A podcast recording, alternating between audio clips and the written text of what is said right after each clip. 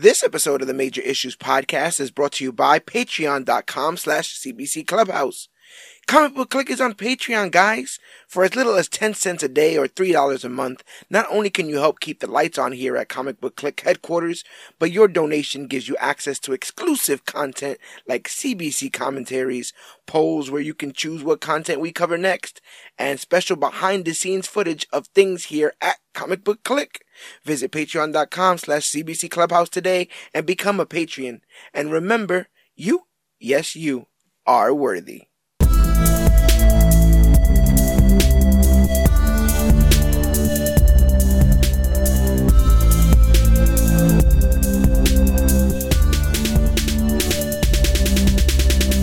Hello, everybody out there in comic book land. My name is George Serrano, aka The Don. And if you're listening to this, you can only be around for one reason, and it's a brand new episode of the Major Issues Podcast brought to you by comicbookclick.com. And as always, I am never alone. Sir, can you please introduce yourself? I am Dan, the comic book man. Dan, the comic book man, is here breaking another streak, another appearance on the Major Issues podcast. But we're not even alone. Sir, can you please introduce yourself? I am Dave of the Department of Nerds.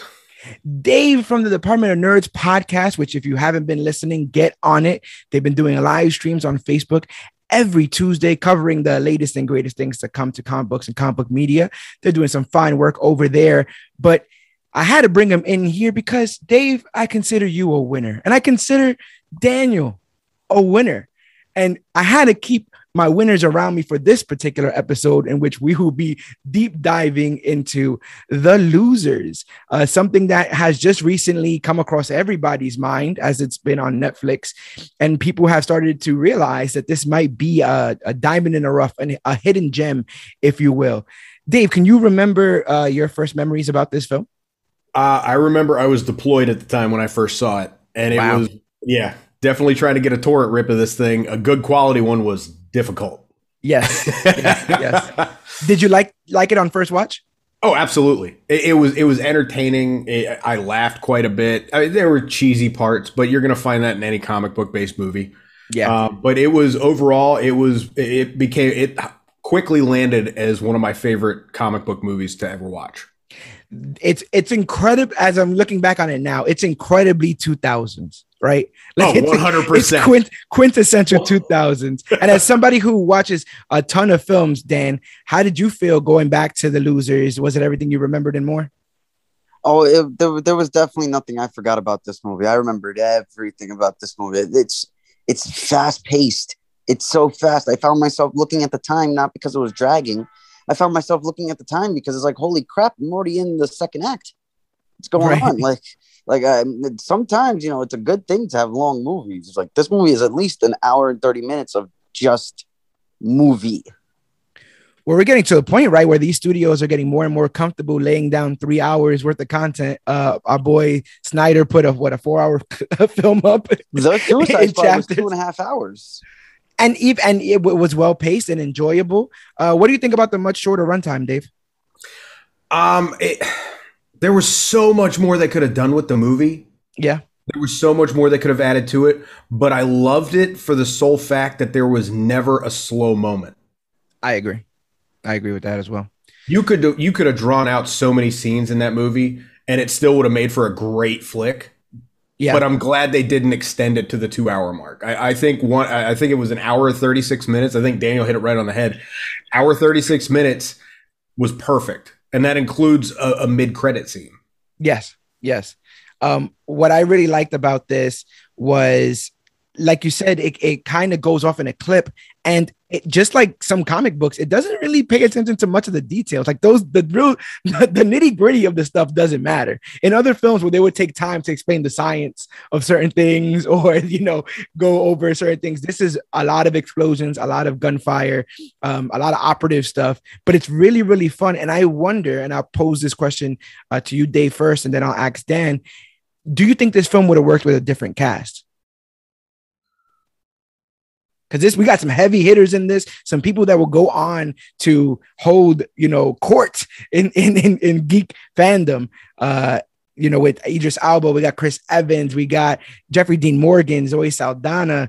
Um, it, so many names. Do you think this film could have still worked with a bunch of, let's say, I mean, I was gonna say with a bunch of no-name actors, but some of these guys weren't necessarily ringing bells in 2010. What do you think, Dave?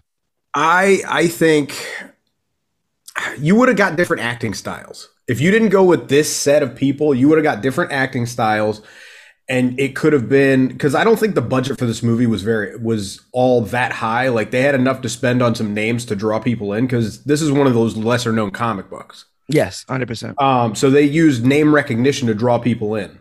Right. And I think if you if you got lesser known actors, like I the guy who played Pooch, I am not a hundred. I've never seen him before, or not Pooch, um, Cougar. Yeah, I've never seen him before in my life until this movie. Has but he done much who, since? Uh, no, I, what, what's his name? Oscar Oscar Gen- Jaenada. Jaenada. Wow, he looks crazy right now. he looks a bit crazy right now. Uh, I'm looking through his filmography. I'm not. It's a lot of Spanish stuff. He was. Oh, what the heck? He was in Spot Pirates of the Caribbean on Stranger Tides, but it says his character was El Espanol. oh, so the one you haven't seen. No, I've seen. I've seen Stranger. I've seen is Stranger Tides the last one? No, that's no. that's that's um. I I haven't seen the last one out of protest. I can't remember which one. So you saw the one with Penelope Cruz. Yeah, I thought that was Stranger Tides. I think that is Stranger Tides. Yeah, so I think I think he's just playing one of the Spaniards in that, which seemingly it probably doing, a very minor role he's been doing throughout his career. Um, yeah, go ahead, brother. But Columbus Short, I've seen him in a few things before. He was perfect for like that kind of minor but still main team actor. Yeah. Because he wasn't yeah. the main part of the team. He wasn't the main focus, but he was very integral to the story. But uh, for Clay, Jeffrey Dean Morgan, I think, knocked it out of the park. And same thing with Roque, Idris Elba. Like that I was like getting those two names right there drew in everybody you needed. Yeah. Um yeah. I will say this. There is one person I know you cannot replace, and that was Jason Patric playing Max. yeah, he's fantastic. he was perfect. Yeah. He is by far one of my favorite villains for these comic book movies. Yeah, Top I three, I was down. I was very surprised. Uh, unlike you two, I had seen this film and I but I just don't remember much about it. So it was almost like I was watching it for the first time and you can't help but be entertained by Max, the villain of this oh, film. He was so brilliant and just the flippant nature that he talks about people's lives and all that kind of stuff is, you know, it, has got to be a bit refreshing. But this film also takes place during that time period of like Fast and Furious and Bad mm-hmm. Boys, right? Where there was always this like kind of charismatic suited villain trying to blow up the world or sell a bunch. Of. I mean, it was basically him and Patrick Wilson trying to like do their best that same year. What do you Patrick think? Wilson though, was very charismatic the, in the A Team. With a different cast, though, you think this could have? No, well? No, not at all. No, I because I I've read so far. I've read seven. I read the first volume, which okay. is basically half this movie. Yeah. And everybody everybody did what they were supposed to do. Zoe Saldana and Jeffrey Dean Morgan and Chris Evans. They are irreplaceable in this role. Maybe Columbus Short, you know, get another guy that looks like, but Chris Evans alone, you cannot do another person to play Jensen. He was the perfect Jensen. Yeah, and I feel like if they made that movie now, that look. For some reason, every time Jeffrey Dean Morgan is casted as a comic book character, he literally looks like the him. It's like if they drew with him in mind. Ne- Negan, very same. Even mm-hmm. comedian before this man was probably even born. Oh, he look yeah. he looks like the comedian. Yeah, he's um he's great in this. And one of the things I think is also understated about him is he has a killer voice. He has a killer, oh, just like one of the best voices, badass, low, low, yes. uh, low trouble kind of voice there uh, going on there. I think if they would have made this movie, let's say last year, I think Ryan Reynolds probably would have been Jensen. They would have found yeah. some kind of, yeah. some kind of, you know, uh, jokey. Well, uh, they person. still could have. They still could have used Chris Evans because he still had he was he had the same mindset from the losers, but just put more of an asshole twist on it when he was in Knives Out. Yeah. He had the jokey, he had the, you know, roasting people, just just the dumb attitude about it. But he was he was a dick in Knives Out. Right. And I'm sorry, this is my first time on your show. Is cussing allowed? I don't want to. Yeah, yeah, you can go ahead. Okay, all right, cool. Especially um, on the um, losers. but I, I agree with Daniel. He he was hand, he's hands down irreplaceable. Daniel actually went down a rabbit hole. I want to say this morning in his love for Chris Evans. He started to look through his, uh, you know, filmography. You want to talk a little bit about that, Dan? I don't. I don't think Chris Evans has ever not played a comedic role. Like in, sort of some, comedic in some sort of way. It doesn't matter what movie setting he is. Besides Snowpiercer, he's always in some sort of way being able to to be jokey or be the butt of a joke. I mean, you're supposed to feel bad for Steve Rogers in the first Captain America movie, but you just can't help but just see this little pencil in like you know a roll of pencil. giant bread. Like he yeah. just he's so small. It, it right. push push was the same thing, and he's basically like a like a a, a straight man yeah. being thrusted into this world of of super villains and thrillers. Like he's I don't think he's ever he's played Lucas Lee. Lucas Lucas Lee alone is one of his greatest performances. He's probably one of the greatest actors ever. Just looking yeah. back on everything this this man has done, he has managed to just chameleon every role. I think it just shows like this the kind of projects that he takes on, right? The projects that he chooses um, really get to stretch out his acting muscles in this. And speaking of like stretching things out, this only had a budget of 25 million. Oh my god, that's beautiful. That's very small compared to some of. I'm really surprised by that. Take on here, and I guess it's because it was a comic, right? Like I think they were really just looking at this like I don't want to put too much money behind it. If it would have been an original script or something, I feel like they would have shoveled a lot more money onto this. But it, because it was a dark, I mean, uh, sorry, a Vertigo comic of all things. Um, I think it's because it was a Vertigo comic yeah, because I'm, this came out in 2010 and Iron Man was out, Hulk was out. They were working on Iron Man 2, Thor, all yeah. those movies, phase one of the Avengers. So they weren't afraid of comic book. Oh my god, this was a year before this man puts on the shield. Yep. He didn't know what he didn't know what he was doing, bro. he didn't know what was going on there. Oh my god, this guy did oh, knocked out. I have a point. Too. What's Go up? ahead, brother? I got a point for you, Daniel. Um, you were talking about how he's uh, serious roles for Chris Evans. Uh, he played Mister Freeze in The Iceman, the Richard Kuklinski uh, biopic. Yes, yes, with um. Oh wow, what's his name? I forgot he was in that Zod. with uh, Michael Shannon. Yeah. Wow, there's a movie with Michael Shannon and Chris Evans in it. Michael Shannon. oh wait, the they're in they're in Knives Out together. No. Yes, they are. Oh, they are. That's two. They're, they're wow. wow. nephew in Knives Out uh, it's it's a hell of a um, it's a hell of a company to be around in 2010. Seemingly, I'm looking at a lot of good films that came out. Uh, we had Scott Pilgrim versus the World was 2010. So great. Um, I think Under the Red Hood is 2010.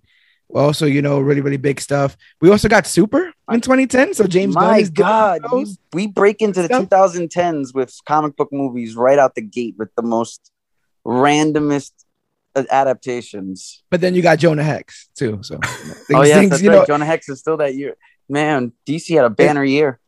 It is the ups and downs of of the comic book world, but I do think that this deserves its own place in it, and I think. A lot of people are going to be surprised when they listen to this podcast to find out that this is actually a comic book film. I think there's a lot of people who had no idea. And, you know, one of the other films that we covered here, which was that Tom Hanks film, uh, Dan? Was oh, it Tom uh, Hanks? No, Viggo. Viggo Mortensen, we did right. And that was Tom that Hanks. was yeah. We did History of Violence. We have yet to do the Road to Perdition. But History of Violence is a. I didn't know that was a comic book film, and boom, comic book film. So I found that because remember yeah. we were in Level Up together. That's where I found it because they were doing votes of the best comic book movies, and I'm like, wait, History of Violence and Road to Perdition were comic book movies. Since, yeah, when? History of Violence is one of my favorite, like top 10 favorite movies of all time. That's a comic book movie. Oh, yeah. God. The comic book is so much better. Yeah. This comic book, there is, there well, is the movie no was magnificent. Yeah. Don't yeah, that's the Dan's only issue is that the the comic book doesn't have this sex on a staircase scene, which I which I say is dangerous. You don't want your back on no staircase oh, no. all that's going on. That it looks romantic. It just it makes no sense. Leslie Bibb went from like I hate this man, get out my house to let's make another child. That's it. Hey, listen, you, you gonna tell Viggo Mortensen down? Oh, I'm not gonna tell Viggo Mortensen nothing. Nothing. Uh, let's get into full spoiler territories. We'll go through the plot and talk about uh, what we like, what we don't, uh, and laugh about everything in between. But our film opens up with our intro to the losers. We get Rogue. Is it Rogue? It's Rogue, right? Rogue with a Q. Roke. Roke. I, I okay. pronounce it I like Roku. Roku. Roquay. Roquay. nice. Put your foot, uh, pinky up. Sounds like a 2020 hip hop artist. Yes. It yeah. does. Or a mid 90s uh, like spoken word group. oh god, like Hanson. Roque. I mean, Roke. Roke is a pretty good name, but I, I, like Pooch. Pooch is a pretty good name there too. That's Columbus it, Short's character. In the comic, Pooch is a nickname. Pooch isn't his actual name, but here that's his first name. His first name's Pooch. His first name is Pooch. Yeah, you see it. You see oh, it his, dog his dog tags. Yeah. his parents didn't love him. They couldn't have. that you name your dog Pooch. And it's funny. Uh, we, Rook is actually a white, crazy looking white guy in the comics. My man looks yeah, like that well, name sounds French. Like it would have some kind of French connection to it. Um, he look he looks French. At least he, at least they kept the scar with Elba. At yeah, the scar is pretty scar. badass. And Elba looks young as hell. I mean, it's been, I mean, oh, it's been a couple years? years? eleven years, right? But yeah, he still compared, looks Bloodsport compared to Rogue. That is, yeah, yeah. I, I want to say this was during the time of Takers and American Gangster, so he was and he, he was still pretty known and he'll be doing Heimdall soon, if not next year, right? He, no he way. Did he doing Heimdall the same year? I think Thor is Thor 20, uh, 2011. Uh, Thor was 2011, if I'm not mistaken. Yeah, I thought it came out the same year as Cap. So both Thor and Cap is 2011. Yeah. And so then, then Hulk, next... I want to say in Iron Man. No, Hulk is Hulk and Iron Man 1 is 2008. Yeah. Yep. Together. Yeah. But my man's looking spry in this.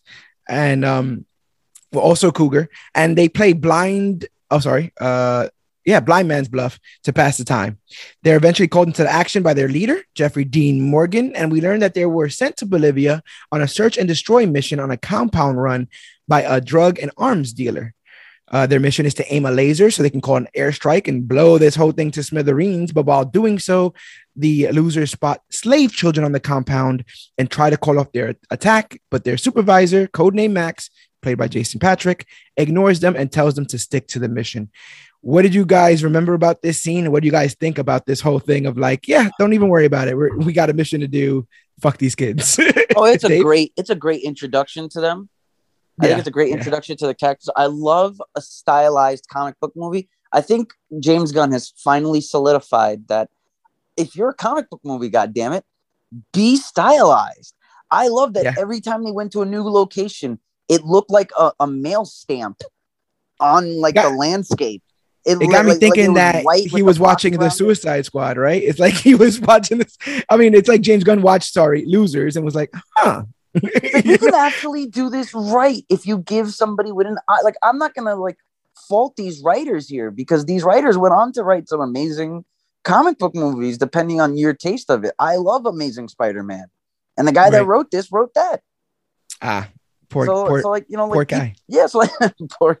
So there's people with resumes here. So like, like they gave they gave us a stylized comic book movie, and I will not fault these guys for introducing each character to how they look in the comics with the with that like oversaturated orange and the black. Like it was awesome. Yeah.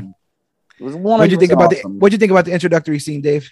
Uh, honestly, that was one of the points I wanted to bring up was how they incorporated the comic book transition scenes. Yeah yeah right into the real life person like it was it was awesome but that intro scene where they're playing blind man's bluff right and roke just pulls out this big ass knife as big as my shoe and i'm just yeah. like all right what's he gonna do and then they start bringing it out and he brings out another one and chris evans yeah. like what is going on here yeah yeah it was it, you know we, we were seeing how jovial it is it literally starts off with a puppet sex show so I guess oh. we should have started off there.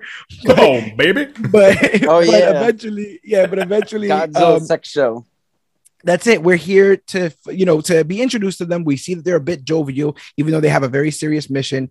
Um, and then, yeah, they get put in this position because their superiors, like, you know, stick to the mission, screw those kids. But unable to kill innocent kids, the losers ignore their commands and save the children before killing the drug lord, all within three minutes.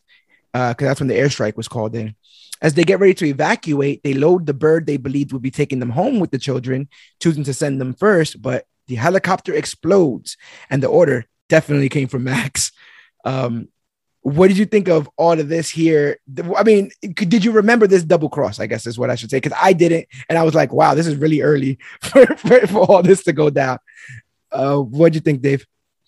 honestly, I the double cross when they first started, when they were up on the hill before they even, you know, as soon as they painted the target. Yeah.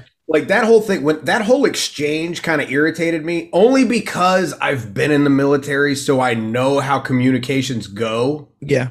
And so when they're like, "This is a secure military channel," like you know, at, at that point, you just say, "Fuck it." You know, I've yeah. cussed somebody out on the radio before for being an idiot. Like, no, fuck that. What are you talking about? Like, if, if it's life or death, you you interfere. I mean, you you the, the rules kind of change when it's life or death. You know, when it gets when it gets to a point where, right? Uh, yeah, you kind of lose a lot of that uh pomp and circumstance. I guess I was a bit. Um, I children are the thing. We were talking about it on the Suicide Squad. That was the line in the entire movie, right? Killing kids, right? You know, and that was the line right here. Yeah, don't we don't kill kids. That's how you differentiate a good person from a bad person, seemingly. Right. And um, I, I like that they stole the school bus. Yeah, so that part of the exchange right there between Pooch and Jensen was yeah. probably one. Of, it was probably top three favorite moments in that movie because it's like, really, why not? You think? Of course. yeah. like they didn't even speak the full sentences. Like they yeah, no, knew what perfect writing about. It was just it was awesome. Yeah, that, they were uh, able to show that this team is an actual team, and exactly that's that. That is what what makes it. It's the chemistry. It's like, and it's funny because this is an imprint of DC. It's almost as if DC was trying to make a Suicide Squad within DC itself. Like just yeah, just make them a part of the team. Like you know, make these characters up in DC itself, put them in in Arkham or Belle Reve, and just make them Suicide Squad because that's essentially what they were. And a lot of these missions were just suicide missions to them. Yeah. Um, we're also in an era where everyone's getting burned, like you're doing burn notice, and we're doing, you know, a lot of just burning. Everyone's getting burned by their government, apparently. Burning operatives. Uh, it, it, was, right. it was that standard like turncoat in the beginning, and then you got to fight your way back at the end. Like that, it was that formula for almost half the movies that were getting put out. Well, yeah, it was right. the same premise of A Team. A Team was yeah. literally just black yeah. forces operatives that got burnt by like a military government higher up only they yep. got put in jail and they broke out of jail to clear their name. These guys pre- uh, presumed dead to clear their name. That comes out the year after this, right? A Team? I'm pretty sure A Team was either 2010 or 11. Got it, the same year. That would have they would have strangled I'm each actually, other. i I'd rather look that up just for my own sanity because I'm pretty sure A Team was 2010. Uh, go ahead. Dude, A Team uh, was me... 2010. Wow. So yeah, this with, had not a chance. With like, a budget of a hundred to 110 million. Golly. So quadruple the budget. Uh, names, not oh, some acting names that people knew, but definitely the IP people knew way more about the A team than they did about the losers. Oh, you yeah. can you can see them taking that and running with it, taking all that money and stuff. Um, gosh, so this you know what you know what's real funny about this movie? I didn't even know this movie existed until I was looking up stuff while I was while I was overseas, and I was like, all right, what Marvel movie came out while I was there? Yeah. So yeah. what can I download? What can I rip real quick so I can watch that and have something entertaining? And then I was like, oh, cool. Chris Evans is going to be Captain America. Let me go down the rabbit hole. And I saw he was in the losers. I'm like, what's that? Yeah. Yeah. And I was literally sitting there in my bunk and I'm like, okay, I've never heard of this movie, never saw a trailer. I'm going to download it. Downloaded it. It's one of my favorites. Yeah. It's, it's definitely a sneak hit. Um, and Max snuck that hit on the losers because they were managed to stay away. Uh, but they're looking at the wreckage and they realize that they were the intended target. The government declares them dead. They are also, you know, they also fake their own deaths. And with no way home, the losers are stuck in Bolivia. So they make themselves at home. Um, up until this point, did you guys have a favorite loser? Up to this point, my favorite loser was probably Jensen because yeah. he just he just eats the scenery. And you know, it's funny is when I started this book, this book doesn't this book is does is totally complicated more than the movie. The movie sticks to like a general, like you know, like a linear narrative. This book hops okay. all over the place. The book actually starts off with um, them stealing the giant helicopter from the military. Would you say that um, Clay is the main character of that book? He is, but he's also a lot more. He he has a lot of qualities with Billy Butcher. Like I mean, I thought the style, I thought the I thought the outfit kind of gave me a lot of Billy Butcher vibes. Uh, Jeffrey Dean Morgan was Billy Butcher in the universe or something. There's this panel where where um they're on a boat and they're mm-hmm. like going they're they're going to like their next mission and you see Jensen in the back fishing and he's like he's catching a swordfish. Like he literally has a swordfish in the air as he pulls out the ocean, and you see right. Billy Butcher just not Billy. You see, you um, Clay just gunned down this swordfish with. Oh just so he couldn't have it. But bro, it's like what you wanted it dead, right? That's literally what he tells him. He looks like, "What you wanted it dead," and you just see yeah. the panel. The panel's like the background is all red with like a silhouette swordfish with like giant holes in it because he's just yeah. down with two Uzis in his hands. Oh, I'm that's so, hilarious. I need I need a reboot with the same actors, and I need this to be rated R because that's what I need. No, I was saying the exact same thing. It's like, yo, I need this reboot because yo, where's James Gunn at? Let's let's get a reboot. Because be this, down. This book is so heavy. There's so much, and there's so much stuff that they could have added in this in this movie where, where yeah. they really only added like maybe three, four locations from 12 issues that they were basing it on. They I feel to- like the genre in general, people have were just very careful about what they adapted and what they didn't. Like they, everyone was picking and choosing at the buffet as opposed to just ordering the meal that was the book back in the day, right? They would be like, eh, I don't want that.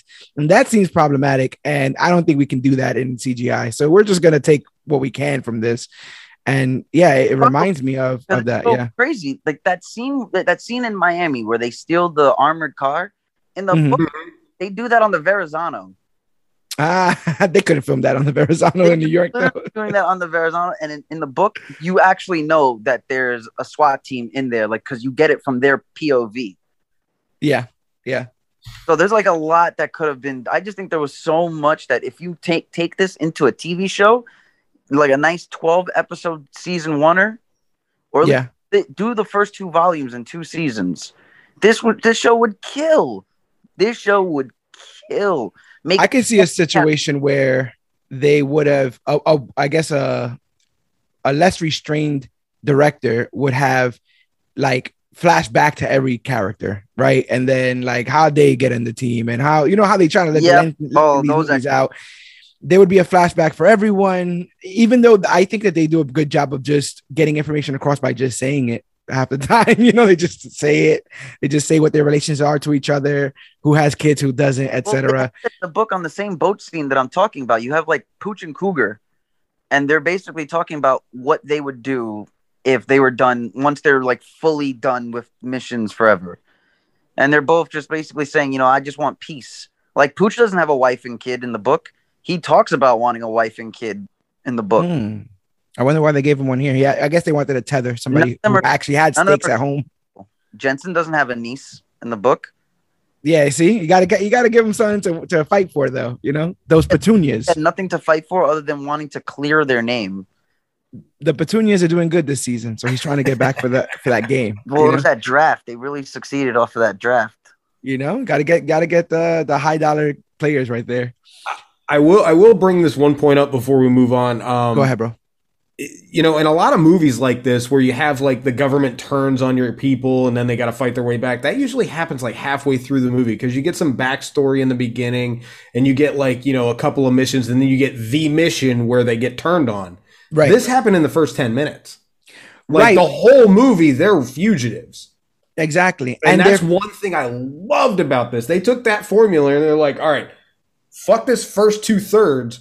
We're doing this. No, yeah, because they essentially start the book off as fugitives. They're robbing from the United States military at the U.S. Mexico border. Oh, like, they do a, they do a flashback. They're already bad. Huh. So they do they do a flashback and talk about that Max stuff. Yeah. It, okay. It, what it is is it's really more like breadcrumb throughout.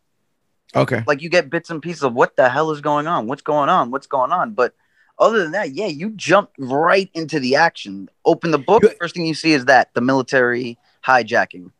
You had mentioned this, you know, you said it, it reminded you a lot of reading the boys, and that kind of happened with Billy Butcher as well, where we start the story already with him hating soups, and then they sprinkle in kind of the reasons why and his experience with them uh, as you continue to read forward.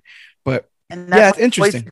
As a TV show, and uh, if they would have done the boys as a movie, it, it wouldn't have worked.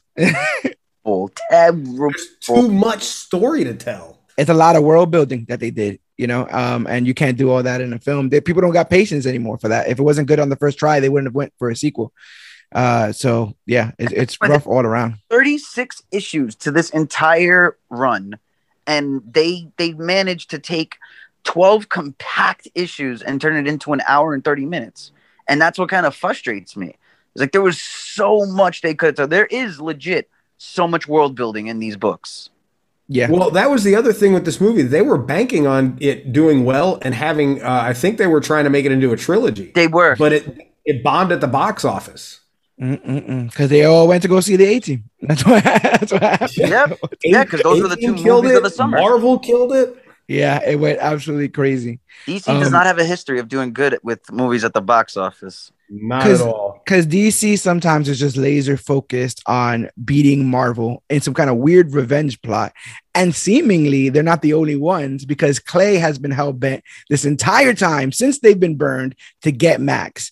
And uh, it's not getting Rook or Roque too happy because he's like, I just want to go home and you want to kill Max. Can we just go home? Can we figure out a way to go home? But um, he's yeah, he's hell bent. He felt like he left, he let his teammates down, and he killed seemingly a bunch of kids. Um, obviously, he wasn't the one who did it, but all that's weighing heavy on him. So he does what you do in Bolivia. He goes to go get something to drink, and is ends up being seduced by a woman, uh, Zoe Saldana, who asks him if they can go get more relaxed. Um, easily seduced because I think most people just succumb to the word poppy. I think if any beautiful woman were to come to me and just be like, "Hey, Poppy," I'm like, "Yeah, well, what? Uh, my debit card number is." So, you know, and Zoe, it's Zoe Saldana. I don't know, man. My hand will be on top of my drink the entire night. Yeah, yeah. I've heard you didn't trust B this woman. Do I heard what Cardi B used to do? Hey, it happens. It happens. B. That's put put the little on. party pill in your scotch. Next thing you know, you're waking up in a bathtub full of ice with a missing kidney. And nobody needs that. But you have, you have two. You have to oh, Bolivian kidney, the Bolivian black market. You can find your kidney out there. Yep. Uh, he he takes her back to his room, and she admits to be following him. Uh, suddenly, she pulls a gun out on him, and the two fight before she proposes a deal. She can help him find Max and get his men back to the states, so long as they kill Max for her. Uh, did you guys find any of this stuff fishy? I was just confused because she pulls a gun out on Clay. If she would have shot him there, would that have been the end of all this? Like if she would have just shot him in the face in in so, this hotel room. This whole this whole bit leading up to where we're at now, like that exchange between Roque and Clay was so emotional, and you could tell for Roque, he was like, you know, if you're not losing them, you're losing me. Yeah, like yeah. just get us home. Yeah, you know, it's like. I'm not a captain. We're not soldiers anymore. Like it was just that so defeating. Like I just want to go home. I don't want to do this anymore. Like we're done. Right. But then he goes into the bar and he's sitting there eating the steak. And one line, like that exchange at the bar where she was like, "How's your steak?" and he's like, "Meaty." Yeah, like, he was like, "This following me." Like, right, right, right. yeah. and they get to the hotel room. That fight scene. That fight scene was like. You, they both knew they were going to fight because she goes in the bathroom to freshen up, quote and unquote. They're, both stretching. They're stretching, and he's out there cracking his back, ready to go. Dude, when he slammed her up against the wall, I thought he was going to put her through it. Yeah. Yeah. And they weren't um putting their punches either. They were doing all, I mean they, they got to the point where they're both were very close to killing one another before they decided. Well, uh, you saw when he like turned and backhanded her and she went down. Yeah. Yeah. At one point when he pushes up against the wall, he just starts punching her in the ribs. I'm like, oh my nope. god. like, There's oh comic book god. movies and comic book shows love to have intimate fight scenes for some yeah. reason their their men and women characters have to like have to have some sort of intimate fight in close quarters combat like if the guy's not throwing the girl up against the wall and vice versa they're definitely not having any kind of romantic chemistry. I guess people you, just fight when they really like each other. You know i had to look it up. Yeah they tell that's what they tell girls on the playground right? That he yeah, pushed you down because he likes you. he likes you. But you know what i had to look up? Uh five years prior to this film was mr and mrs smith which is you know what people That's look at when they think of when they think of a woman and a man sex fighting. I guess no, that's probably the birth of it because you have Mr. and Mrs. Smith not too long after. Hell, you know, I even think just because it's so unknown, I would go ballistic X versus Sever. Ah, I bet y'all don't know. Do they do that in that? that? Lucy Liu and Antonio Banderas. That title just confused me. So I, I, I was like, did I? X no versus X, Sever. I, yeah, like I don't know who X and Sever are. So why is the verses X, in the title? I think X was E E C K S X. I think that was Lucy Liu and Sever was Antonio Banderas. They and should just basically Mr. and Mrs. Smith before Mr. and Mrs. Smith. Do you like this couple? Do you like or the perceived couple of uh, Clay and who you learn to be Aisha later on? Do you I'm think that really they look good together? I'm not really a fan only because the comics, it's one, her introduction in the comics is freaking amazing. She infiltrated uh-huh. a um human uh, uh, like a Muslim human trafficking warehouse. So right. like she she like liberates a bunch of women from like I don't I think they're like from like Persia or or Pakistan. Right. But she that's basically her introduction and then she's just already jumped into giving intel to Clay without Clay knowing who she is. Okay. Because there's like a lot secret... of talk like, can we trust this woman? I don't know if we can trust this woman. Like, who is this woman and stuff like that. Right. But once right. again, like I was saying, basically the everything that happens in that last act of this movie happens in the second and third comic of this run. Oh wow! So we're just hitting the top, the iceberg. The, the, second issue ends with Jensen in the in, in, that um office building, stopped by the two security guards. That's how the second issue ah. ends. Wow! So they sped right through all of Be- this. And but there was, but once you get past basically all the scenes from the movie, there's a whole other adventure. Like they like they take the whole Goliath, uh, that little uh, tr- money transfer thing, and they yeah. go with it for like three issues. I mean, I seemingly they were going to be the big bad, or you know, one of the tech companies because Max got away, and they seemingly had a breadcrumb trail uh, with him. They were looked like they were setting something up for this, but like we said again, the money just wasn't there for them, uh, which kind of sucked. Uh, what I liked about this, though, especially that scene there, the sex fight scene, is again, now that I'm watching so many of these films and I'm trying to dissect them in my head, I, I look at that scene as um, you know, a, a, scene to prove how formidable this woman is in not only intelligence, because she tracked down a colonel, basically, seemingly followed down a colonel uh, to the point that there were even places she was watching him from that he didn't even know about. Um, and then takes it to him, you know, basically in, in a fight scene, doesn't pull her punches that way. We had to do a short run of why we should know that she's just as badass as everybody. And I think they did a good job in, in the short amount of time that they did. And uh, they, they bookend later that song that they were fighting to when they're actually making love later on. So I don't know, if, you know, what that was supposed to evoke, but uh, you know, there's some kind of artsy something there, right? There's some kind, kind, of, kind of. So they do that a lot in some films. Like they'll have one version of the song during the fight scene, but then they'll have like a remixed, covered version of that song. Yeah, in like a more intimate moment. Right. Right and um, you i guess you are supposed to pull from that like it, it's all a dance to them whether it's fighting or it's making love. Uh, they're skilled at both and so it all becomes kind of operatic after a while. It's like showing Absolutely. off your, showing off your dance moves and stuff um, Clay believes her, so he arranges a, a, losers reunion to meet this mysterious and wanted woman named Aisha, who tells them that they can get to Max while he's in Miami. And although he'll be armed to the teeth, she will fund and equip them so they can be successful. We we get some time with Max as he uh, murders one of his less enthusiastic partners, throwing um, he, he gives his his right hand man a nod, and that man throws him 57 floors off of a building. Good old um, Holt McCallany, man. That that's the, that's a David Fincher classic right there, man. My man has been like every David Fincher anything from Fight Club to Zodiac to Mindhunters. I couldn't help but think when he threw him when he says like, "Oh, you'd have to throw him off 57 floors." I thought right to the scene in Pulp Fiction where they're talking about that guy getting thrown. You got to throw a man off the roof, fucking up the way he walks. Yeah, he's like, uh, uh, he fell a couple stories. They had a uh, they had a, one of those little greenhouses, you know, where you keep planting shit. Motherfucker fell through that. I think I was thinking of all that there. Um, but yeah, he orders one of the alive men now to give him four snukes I'm like, what the fuck is a snuke? We'll find out later. um, and yeah, they a snook is a very popular '90s video game that I used to play all the time. It sounds like one of those Snoop Dogg isms, like like a snuke. A snuke, yeah, it's a Snoop Dogg nuke.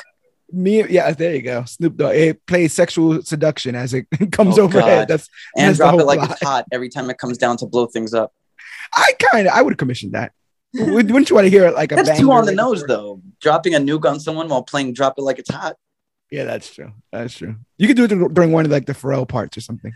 but but using caskets to smuggle them into the Mex US border. Again, I feel like a movie going for runtime would have planned this whole heist out, this whole part with the caskets. You know, there would have been a whole uh, war room scene with like, and then you and you and you. Well, I'm going to pause you real quick. One thing I remember about originally watching this movie is for some reason I remember there being like a minute of them like prepping the caskets and them getting in and then them getting put on the plane or the boat or whatever. I'm not gonna lie, I'm with you on that one. I'm maybe we were we suffered from the Mandela effect, but I could have sworn I remember a, a, preparation scene. If not, if anything, just them getting in the casket. Exactly. Like when I watched that, because I watched it twice this weekend. I watched it Saturday because right. I didn't have anything else going on, and then I watched Dang. it Sunday to be prepared for this. And I was like, where is that fucking scene? Because I swear to God, I remember it, and it maybe wasn't there. You ripped the torrent. You probably got to delete it. There, like. No, I'm wondering if maybe we saw some sort of extended cut or something because yeah, this is the one I, that I saw for Netflix. Are we gonna get a three-hour director's cut of this on HBO Max soon? That's what we need. With everybody with gray hairs now, you know, taking their arthritis medication and killing it. I'm down. Idris Elba comes back for reshoots and he's just looking old and scruffy. Release Still the Peter Berg cut and he's still rocking the Bloodsport costume because he's like, listen, don't even worry about it. No one's gonna ask any questions. Um, but yeah, they do their slow motion walk that's become kind of cliche at this point, but it looks oh, badass. Every CIA moment ever. Yeah, but you They're know what? All... Think of it. Four out of six of the men on that of the people on that team have all done now a slow motion superhero walk for major yeah, companies. Right? yeah, they, so they were. This is the training wheels. That's what you were saying. Essentially, yeah, they're getting ready for it. Um, so yeah, they get ready to take Max down, and me- meanwhile, Max tests one of these snukes, which turn out to be an eco-friendly sonic bomb with the potency of a nuclear warhead. It's a sonic uses, dematerializer. Yes, so it uses sonic fields to crush surrounding environment into oblivion. The biggest benefit of it is there's no pollution. so in case you want to kill off a bunch of innocents, but still want to make sure that you don't have to, you know, global warming is not that big of an issue. This because is the way to uh, go. Something I've noticed about crazy psychotic you know um global domination people is they don't want to destroy the world because they want to live they just want to yeah. kill off humans and be alone so yeah. I, it's not like I can't say I don't support villains like that. like, you know, like I want to live here. I want to be alive on this healthy planet and, you know, enjoy yeah. the nature. Like uh, last night, I found myself in a rabbit hole of, of the wonders of the world that no longer exist. The capital of Mexico City, how gorgeous it, the paintings made it look in the 1500s. Now it's all industrialized and there's a highway behind it. And I'm crying. It's like, damn it we destroyed the world. I mean, we destroyed the Justice League. We've seen that film. Oh, we just God. are terrible no, people. We didn't destroy the Justice League. just like Kathleen Kennedy destroyed Star Wars. There you go. We gotta get rid of her. No, I'm joking. But yeah, like the, he's he's kind of like hyped that he's gonna be like a green terrorist, which was which was pretty interesting and, and would work a lot better now.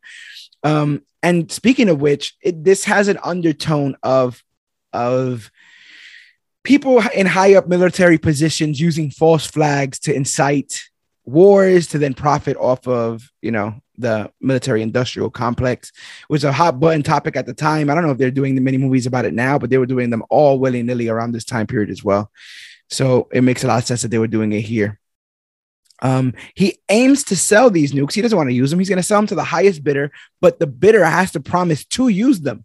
He doesn't want people just stockpiling these things because he wants someone to create a terrorist attack that he can then use to make a lot of money off of it. Um, and he is there talking with his boy Wade and the parasail holder.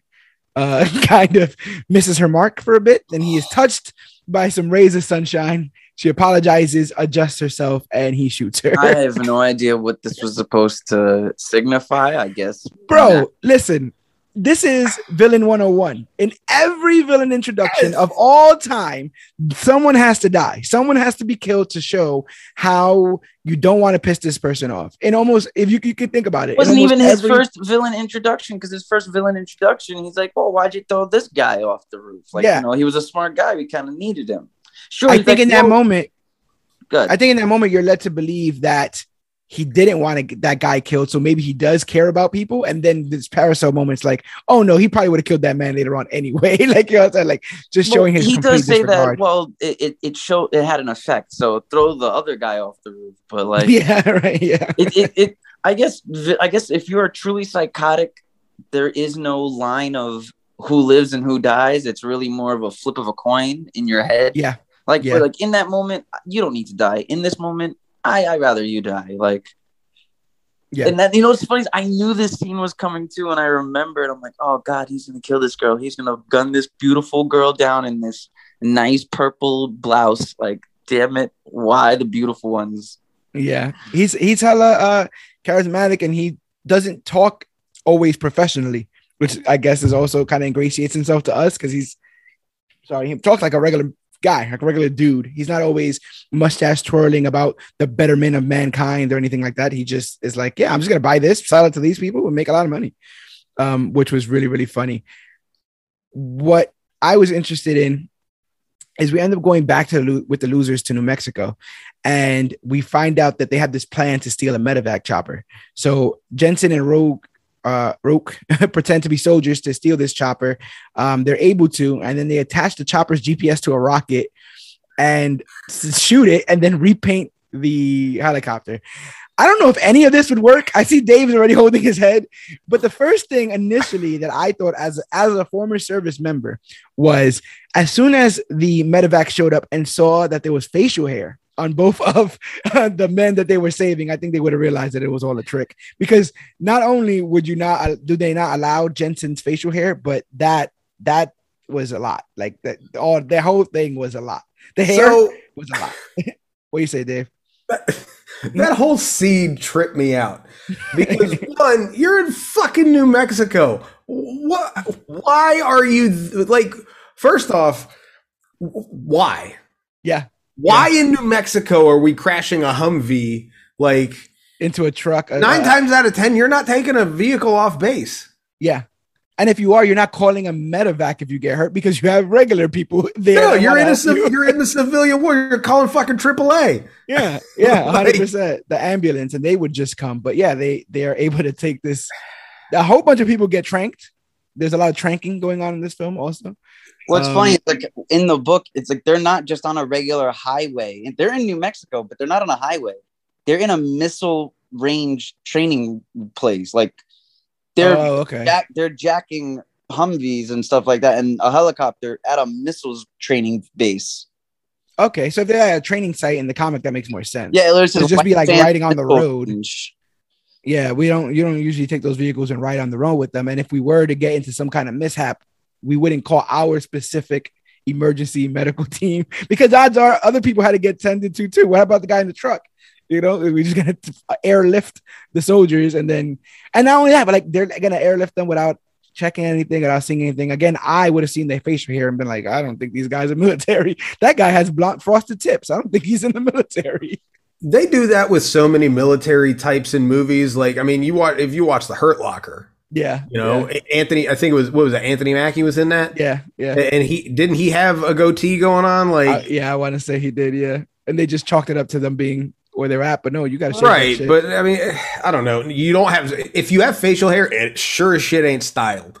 Yeah, yeah. Yep. But that exchange between Roque and Jensen while they're laying there waiting is yeah. one of the funniest moments in that whole movie. Like, you're dead. Dead guy can't say shit yeah, he's really good at needling people. Uh, Chris Evans and Jensen in this film. He's really good at getting underneath people's skin. He has that jovial nature, like I said, and, and maybe it's just because I've been flooded with the man recently, but it reminds me of how Ryan Reynolds can kind of just poke and poke and poke at somebody. There's probably other uh, better examples, but that's what I think of. But also, the whole thing was it wasn't Jensen that was stopping the people happen in the comic. It's it is um it's Clay, full yeah. clean faced Clay but broken with a broke by a broken down. I think he had like a, a van. Let me see how, how it looked. Yeah. Yeah, they had. Well, that would make more they sense. Had like a they had like a, a giant eighteen wheeler, and they were broken right. down while like a Humvee was driving by. Ah, yeah, that that makes a ton more sense. I did like that. J- uh, Jensen was getting on his own case for overacting. It's like, ah, man, I shouldn't have. yeah, he has kids. So people have kids. It is what it is. like him talking to himself. That was really, really funny. And then homegirl runs up and he's like, "Oh my god." Yeah, he's hitting on her. He's like, "You're gonna hit on her? You don't got any legs." he's like, "You got no legs, bro. How are you hitting on her?" on a date. Um, but yeah, then they shoot the GPS. I don't know how that works. Eventually, it would land. I'm assuming. Like, I would figure there'd be other tracking systems on the helicopter. You can't just lose a bird like that. I do like how in that moment they had a callback to the beginning of the movie where he's like, "What's up with this like don't call me Colonel bullshit? Like, what, yeah. what's going on?" And then he explains he's like the classic loss of identity. Like Clay, you know that was that was him. He was a colonel, a special forces colonel in the military. Like that was him, and now that's gone. So it's you know, wh- who am I? Right, and he can use it to justify some of the more great things that have happened. Yep. Without that title, then you you have to take on all that accountability yourself. And seemingly the last thing that he was the colonel in charge of got 25 innocent children killed. And the his men cannot go back home. So he doesn't want to be the one to call the next to make the next bad call. And um, cats only make a thousand sounds while dogs make 10 that's true. So you can't trust cats don't trust no damn Not to be trusted. Not to be trusted. He's right. He's he's 100 percent right on that. And I also think it's funny. Like now with with this movie, now going back and watching Winter Soldier and all the double triple crosses and stuff, it just makes me laugh because like he was just on the cusp of all of that way early. Um, but yeah, they like I said, they shoot the rocket uh, GPS stuff. Roque demands answers from Aisha. Rocket made out of PVC pipe. Yeah, and again, it would have to land eventually. It's not like these things just shoot forever. they they would land, and I don't know. There's a lot going on here. The people would wake up and call. A book. She wasn't even here for this. You don't even see her yet. They're not overseas. Next so scene. Yeah, yeah. She, but I like that. Eventually, Roque is just over the whole shit. He's like, oh, okay, oh, yeah. well, we did our part. What the hell is she here for? What's going on with her?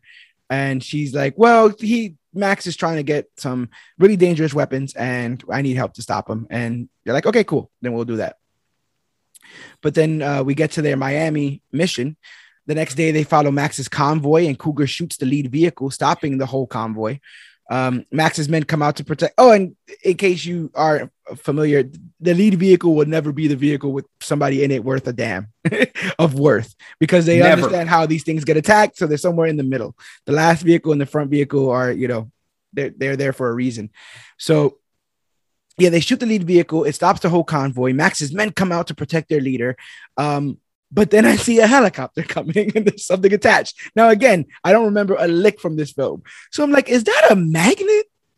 That's a mag. I'm doing, I'm having the Jesse Pinkman moment in Breaking Bad. I'm like, yes, magnets. yeah, magnet, bitch. Yeah, magnet science, bitch. So, so, uh, yeah, they show up in a with a mount with a helicopter mounted magnet and lift what they perceive to be Max's vehicle up and into the sky. Uh, they reconvene and realize that an old friend is named Wade is working with Max, and they open Max's vehicle, but he isn't inside. Instead, instead, there's a hard drive, and this is the first hard drive that looked like a hard drive. That actually looked like a, just a uh, um, Western Digital plug inside yeah. kind of hard drive. Usually, they're just some kind of like weird. It looks like a weird computer chip, and you got to do something with it but this is definitely in the era of just sticking thumbsticks in computers and taking all the information and stuff. So that makes. Don't forget randomly tapping the keyboard and I'm in. I, I got or or sticking a thumbstick in, sticking a thumbstick in, and just every window that can pop up does pop up. It just boom, boom, boom, boom, boom, boom, boom. How oh, do you just install a Trojan virus? Like, what's going on here? How do you figure? You just need the algorithm. Let me just let me just put in the algorithm real quick to break the password get through the firewall. No, bro, you gotta look around. Look for the book titles. You understand his favorite book title or the name of his wife, which is gonna be some I was picture on the desk. You know, I was love all Maggie. of that the day I saw Split and the day I watched Anna Taylor Joy do the same thing on this man's laptop and get every file diary of every personality he had. Like I am done I, with this tapping at a keyboard computer and getting everything you need in two seconds. I got off that bus a bit earlier than you, my friend. I got off that bus when fucking Batgirl in Batman Forever breaks oh, into the fucking oh. Batcave. She's like, England? She's trying to figure out. Yeah, he's trying to find out his thing, and he's like finds out like it's his sister or his wife or something like no, that. No, it's his. It's her. It's it's her character's name is the past. mother.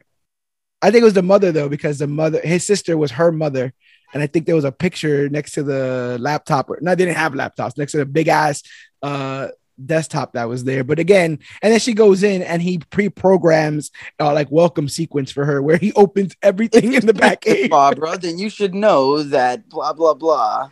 Here's all the top secret vehicles and weapons that we have at our disposal. Here's Batman's secret identity in case I can trust you because you're my estranged niece I haven't seen in years. Who's been in England but still has a very sharp American accent. Like I said, I was all over- the way to America in the summer wearing her schoolgirl outfit. That's true. like more change. We got to we got to cover that movie one one of these days by itself because that movie is yeah it is a lot. It is a lot. Um, yeah, they find out it's just a hard drive. The group argues because obviously Aisha knew it about it and she kind of confirms with a look. And this is another layer of Roque getting back in Clay's face and being like, bro, then we need to just stop this again because we're back at another revenge mission. I'm done with this revenge mission bullshit. We could have got killed out there in Miami and it was all for nothing. We got an F bomb in a comic book movie. Hey, was this? You made a deal. No, fuck deals. You made a deal with Clay. I didn't make a deal. I actually liked that line, even though it was kind of, um, it could have splintered the group, right? Because you're either going to be Team Clay in that moment or Team Rook, uh, or. But it, it's true. It's hundred percent true. Y'all were in some kind of weird, you know, room in a hotel in Bolivia making this deal. Y'all don't want to tell me nothing, and then you just want me to risk my life. You got to give me a little bit something here. So he's always kind of been antsy about all of this because they they they talk about Max, they talk about the money, they talk about the bombs, they talk about the convoy. No one talks about coming home. no one's yeah. talking about we're just here to come home, and he's kind of over it in that instance. Which I don't blame him one bit because, like, he, I mean, if you think about it, she gave him the runaround twice. Yeah. Yeah. And it's just because she's cute. And prior to this, when they are setting up to meet her at the cemetery, they allude to the fact that maybe Clay has a weakness for women because it's happened before where his judgment kind of gets askew and then they're left out because of it. Uh, so there was a little bit of a distrust there already.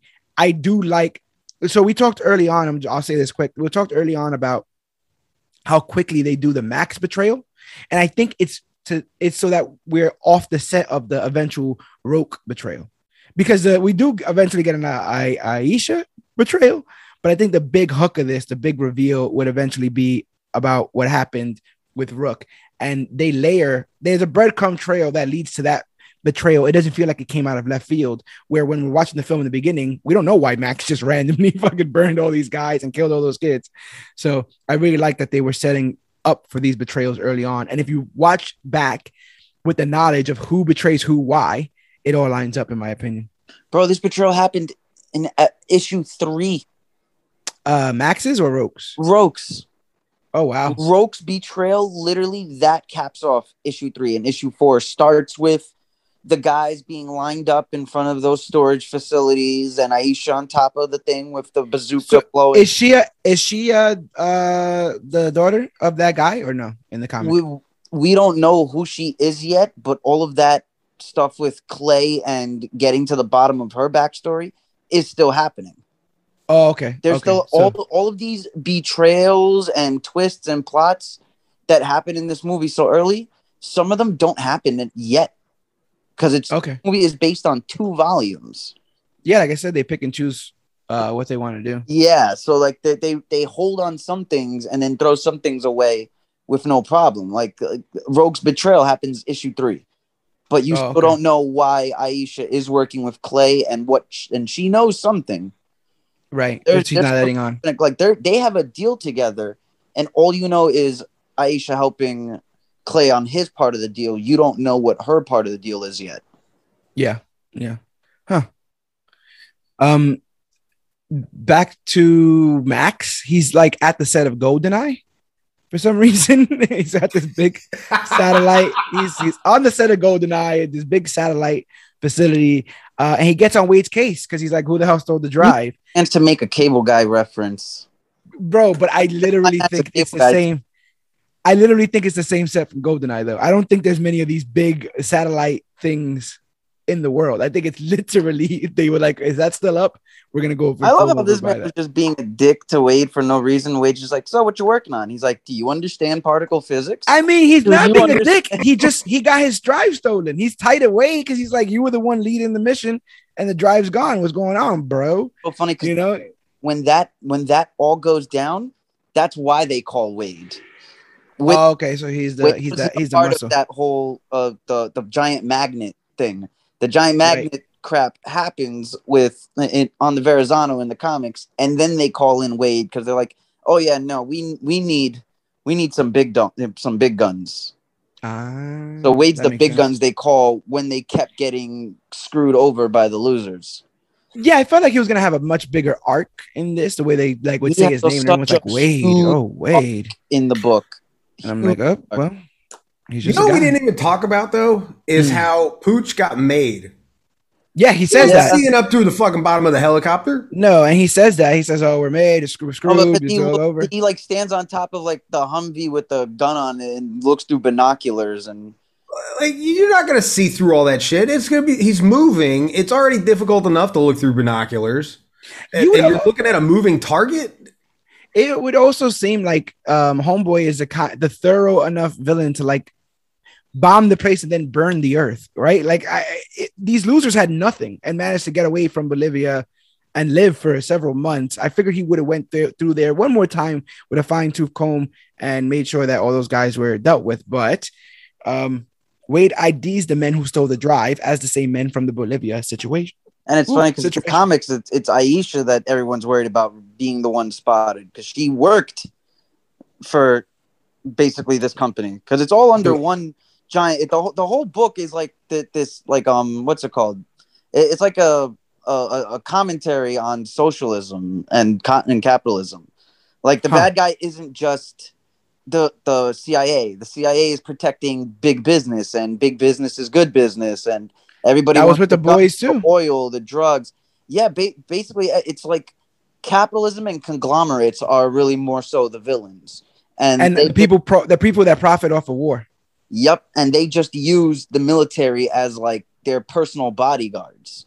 Yeah, man, big red, white, and blue attack dog. Remember that? Because that because that's a lot of what they were talking about in the books. Like, oh well, the the military is just after oil, and the oil is really what helps these companies sur- thrive.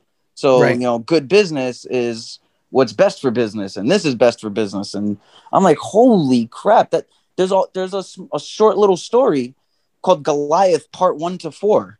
And it's mm-hmm. literally all about this money drive and this thumb drive. Yeah, so many of these wars are started with nationalistic uh, goals or you know uh, ideas, but the only flag and color that really matters is green. We've seen some of the worst of bedfellows come together just for money reasons. You, you, know? kept saying best for business. Does that really mean Vince McMahon's a, a real real life? oh, he is, he is far more that he's Lex Luthor, just not as smart. He's like does a that make, Lex Luthor. Does that make AEW the losers? in this in this scenario. Is that, is that, a, a, to, to, me, Tony Khan is Ozymandias having a conversation with Lex Luthor. It's like, well, if, if you're the smartest guy in your world and you failed, well, there then I go. guess you, Speaking of which, clock.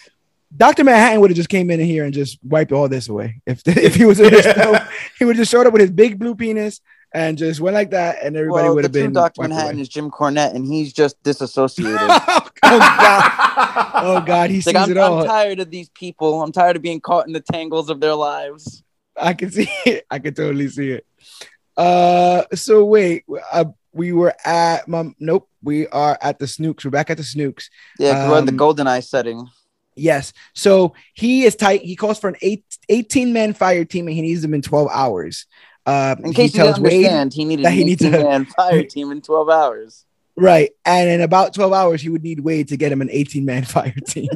uh, so that's not her name. I put in Houston Alicia. That's not her name. Aisha shares a drink and a night with Clay, and he gets his balls bust about it afterwards um, as he should. Like this was all very weird. When she came back in with the bottle, I was like, wait a minute, did we not just establish that she's not to be trusted? What's going on here? But I again, half expected like an Adele song to be playing, yeah. especially since 2010. I was expecting like some rolling in the deep or something. Hello. Yeah, yeah. I loved I loved the, you know, classy uh, you know, just woman riding on a man, uh, love making that they used. Well, the there was also a callback when she when she came in. She had the same bottle she threw against the wall. Yeah, yeah. I think it was like whiskey. Yeah, and, I think it uh, looked like Johnnie Walker Black. Yeah, and she knew I was gonna black him out, so they, they and she put it on him. Yeah, like I, I don't know what it is with, when movies do like these soft core sex scenes. Why girls always have to like throw their heads to the ride, side to side, they just ri- writhe on a man after taking and, their bra. To your, to your point earlier about how she's not to be trusted, in fairness, it's Zoe Saldana. I don't care That's if she's to be trusted or not. I mean, let's go. It is, yeah, Zoe, it, it is Zoe Saldana, and this was Zoe Saldana before she was even at the height of her yes. career. This this this is all she really had under her name was what what uh the remake to Death at a Funeral. That's really I believe it. so. Yeah, this was what three or four years prior to Guardians of the Galaxy. Like she, this she wasn't four years before Guardians. This was a year removed Damn. from Avatar, but even That's then, she's still only she was covered in blue through all yeah, of you Avatar. Didn't see her. Yeah, you would have to look up who Zoe Saldana was. I think this was probably a, even a year before Colombiana. Before it she sucked. really I, I, was gonna mention that. I was gonna mention that because like she kills it in this, and I guess they they attempted to make her her own, you know, film or franchise with Colombiana, but I heard many people did not like that film. And which Colombiana sucked. confused the hell out of me because Colombiana literally comes out a year after the losers, and I thought this was like a spin-off people or like a that would have been hilarious. So I swear for ye- for years until someone told me no, for years I would go around saying, "Oh, did you ever see the Colombian that the losers prequel, the the little uh, Zoe Saldana prequel that she right, had?" Right, right, Because I always thought it was a comic book property. Nope, that was just straight Luc Besson doing his femme fatale style as usual. We gotta stop trusting these French directors and their female-led no, female led uh, between La Femme Nikita, the professional, the what? I'm gonna name all of them that he's done. Well, no. What about uh, uh, that French dude that did Catwoman? I can't. Oh God, with the one Halle Berry Catwoman. Yeah. yeah, it's a it's a oh. one word. It's a one word name. He's that fancy. He's a, just a French director with a, with a one word name. And, and, he, everyone knew, even he knew what he was doing was shit, and he, they were absolutely. just having fun doing it anyways. Absolutely. My man. Did you imagine just being so rich that you just one name? Yeah, that's it. That's all I got. That's all what, I got. What, what, are you, Madonna? You share? oh no, what was the joke in the Superbad? One name. What are you, Seal? Yeah, yeah. I am McLovin. I am McLovin. So uh, Jensen, while pretending to be a courier, manages to infiltrate the company that made the drive to steal an algorithm that allows him to crack the code. Basically, shot sec- for shot scene. It was great. He was made by security but uses Cougar and his telekinesis abilities to help Loved escape. It. Yeah, it was hilarious. This is a moment that I believe was in trailers. It's on posters. It's one of the moment moments. This was the most promotional scene in the when this movie came out. Yeah, like every trailer that was on TV all showed Chris Evans doing the OK symbol and then that giant panning through the hand through the building. Yes. Yep. Yep. Which I love how um, it's it's literally a shot for shot scene because they even drew it that way in the comics. You get the over the shoulder okay, you get his hand close up, and then you get these three like like it's a going down panel. Like it's not like ah. boxed. It's like going like you have to look down. So like every new panel is that motion. I thought it was interesting to hear him talk about the government experimenting on him. I was getting Steve Rogers vibes there as he's talking about like, and it did some things to me, anal things. And I'm like, oh no, Steve. No, I'm, I'm oh, pretty no. sure this was also during the time of Push, another yeah. movie where I think where they were either they were trying to do their own Chronicle slash mm, X Men or these people really experimented on and got superpowers. We're also gonna have to do one day like superhero films that are not based on comic books. Like get super- a Hancock in here, Chronicle super stuff like that. Brightburn, uh, Brightburn, Brightburn, Bright. The Brightburn verse seemingly was coming soon. Uh, oh God, the Brightburn verse. But yeah, all of the don't stop believing. I like the I like him just being annoying so he can get upstairs, taking off his clothes in the elevator. Really, really charismatic. The best, the like best the line from that like the scene. Angle of the dangle. Yes, yes. you like the angle of the dangle. Do you like the angle of the dangle? Oh God! And this is a man famous, famously up until this point, he was famous for covering his dangle in whipped cream up until and putting point. a banana so, up his ass. Right. Which I mean, I'm pretty sure I used that as a pickup line one time. The angle of the dangle. Yeah. Did it work? No. Ah, Jensen. But I got a good bro. laugh out of it, so you know. she could have been a cat lover. Changing. Yeah, she might have been a cat lover too, and you can't trust those. not, but you, I mean, uh, the statements of the Don are not the statements of comic book click. If you're a cat lover and you subscribe and you buy and you buy merchandise, we do not hate you. We we, we support you. all animals. That's it. That's it. Love your pussy as you want to. Anyway, so um, it turns out that this drive contains credits for a $400 million transact, tra- yeah, transfer in Max's name, which he received for selling snukes to international terrorists. They were getting a little convoluted with explaining what that was and what and what it does. To like, I was getting a little like lost. I had to watch that scene twice with the sub with the captions on because it's like, wait yeah. a minute, okay, so you're you're like a Swiss bank, but you're a Swiss bank for other people too, because there was more than just there was more than just money on there. There was money on there, invoices, other people's money. There was a all the in isn't it all the intel is on there. That's how they find out. Yeah, was some of the like everyone's offshore accounts, the numbers of it, all of it. It wasn't yeah. just Max's. It was like his entire corporations.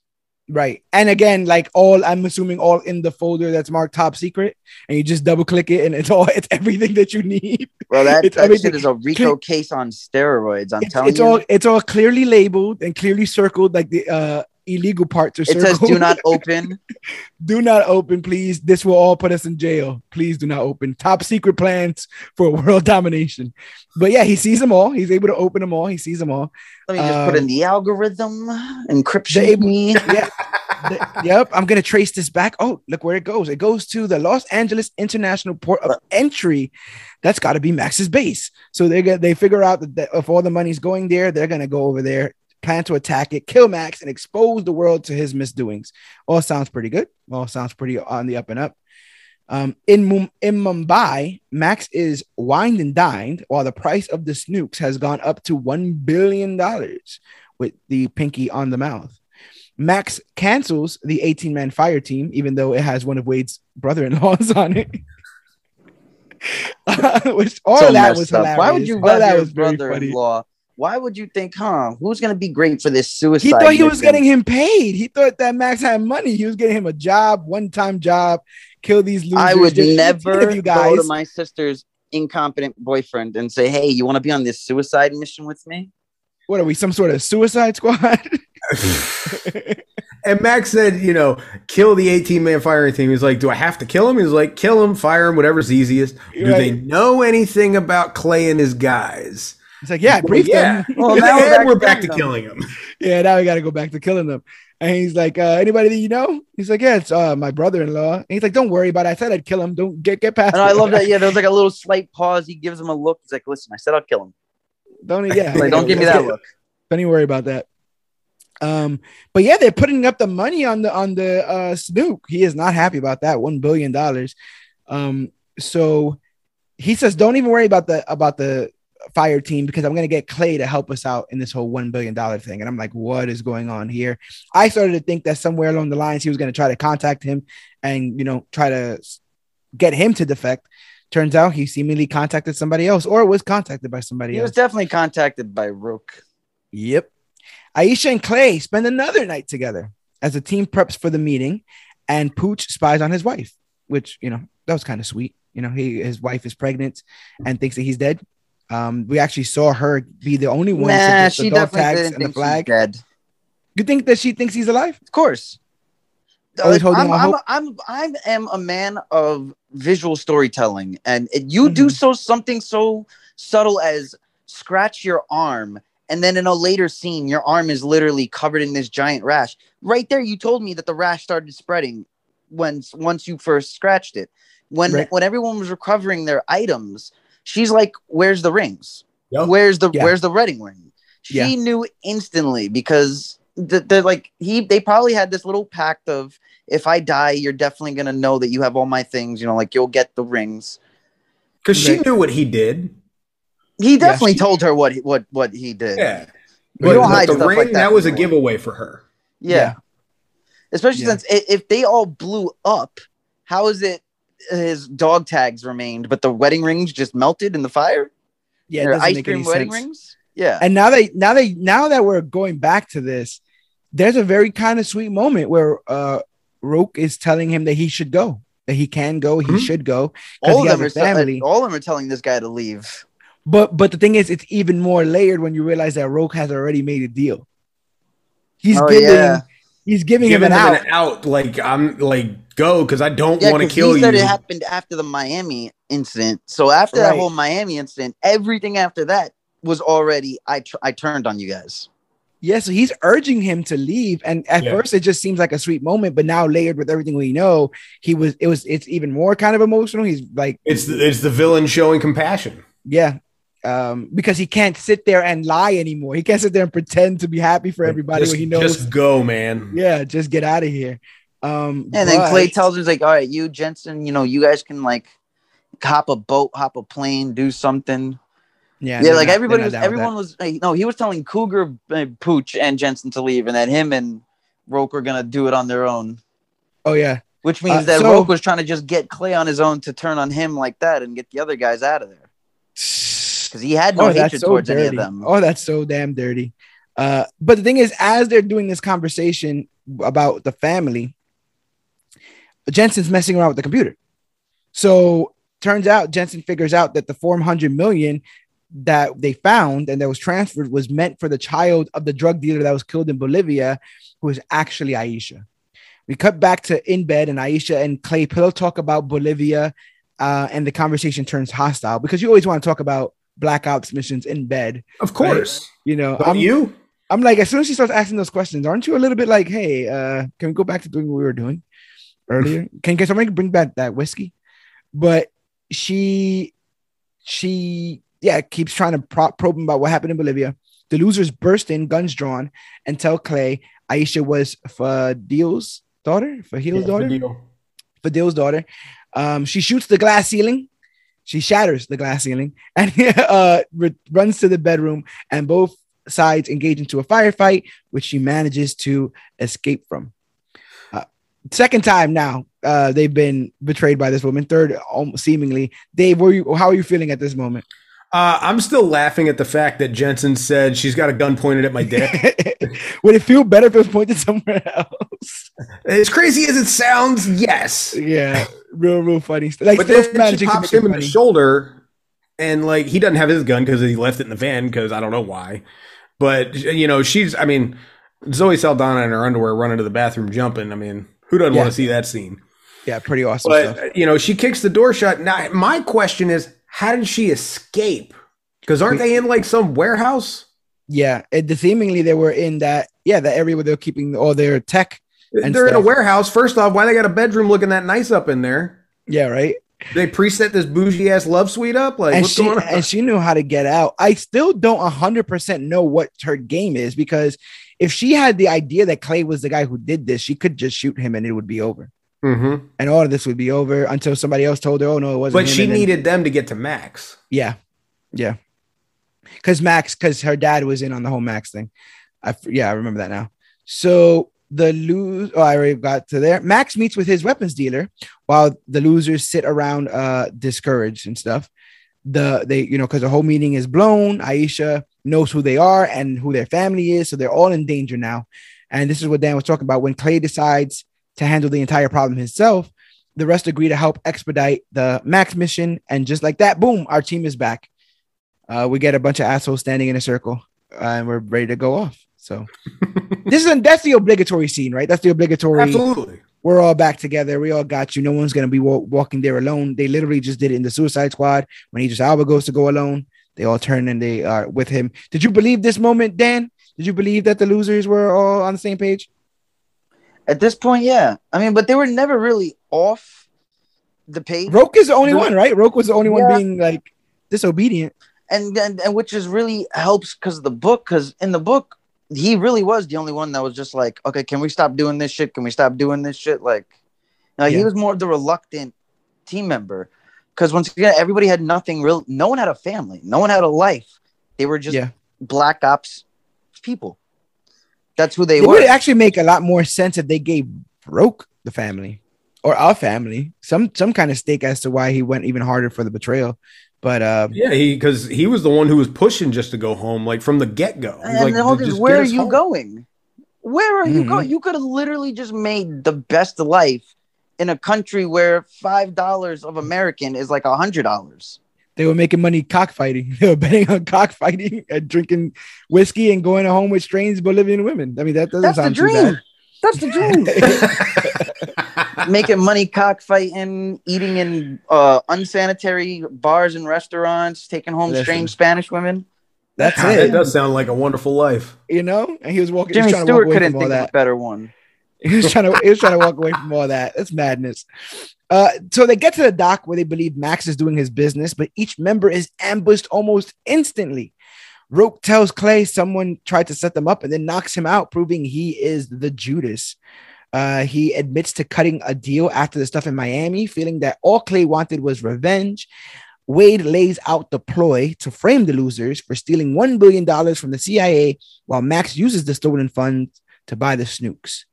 Uh, he seemingly does just that and gets a Ducati for his efforts, but changes his mind and starts to move the money back to his plane. Did you believe this moment where Roque is trying to like tell him like it wasn't personal, bro? You were just kind of going crazy. Um, no. I it, it, No? it felt personal from the get go, especially when he you saw how I mean he tried to kill Aisha twice, Yeah. and Clay stopped him. So at that point, the second, the first time, I get it. Like, okay, we're not gonna kill her, but this, you know, whatever. But the second time when he stopped him, that made it personal because he's like, dude, I'm I've tried to tell you, and you're not fucking listening, and now we catch her.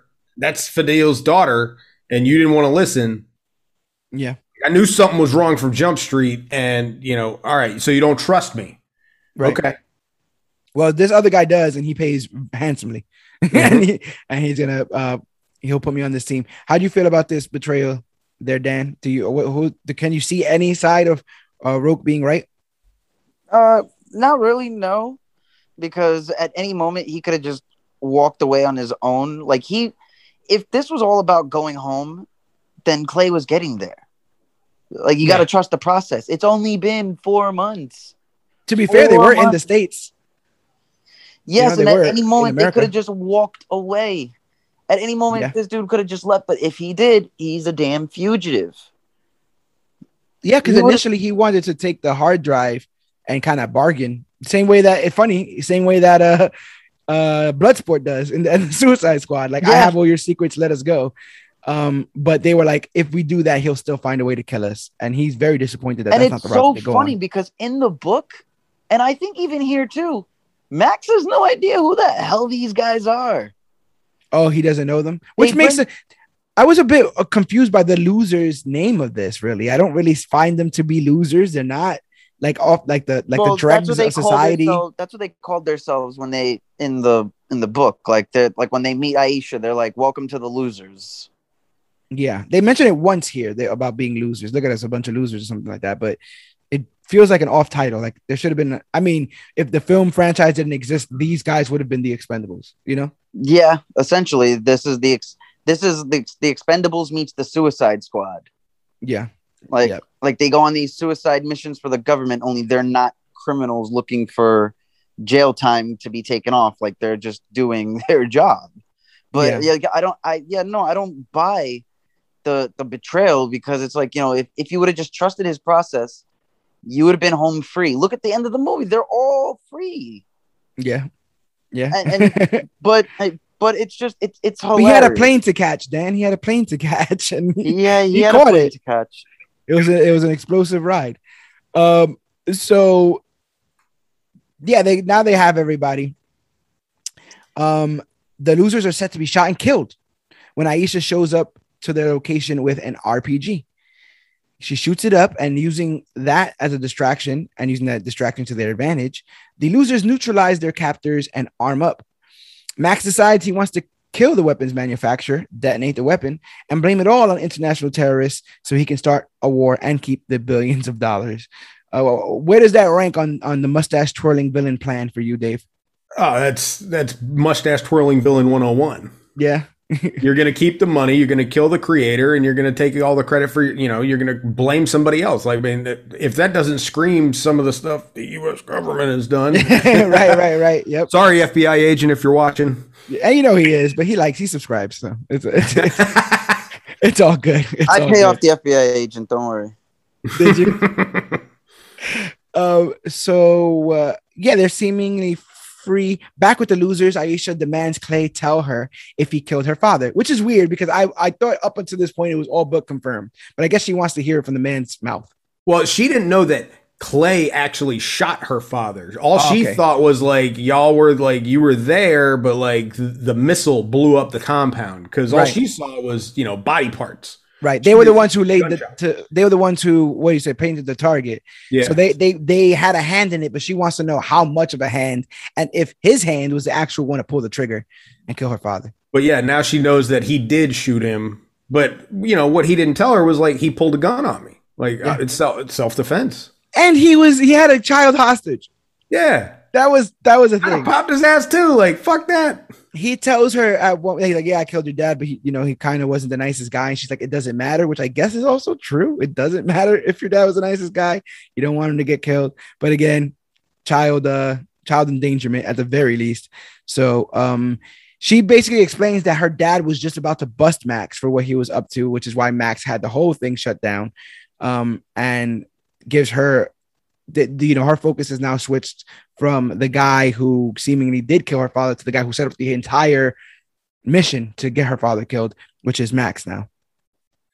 Um, so Clay admits the truth and proposes he help her kill Max, and she accepts.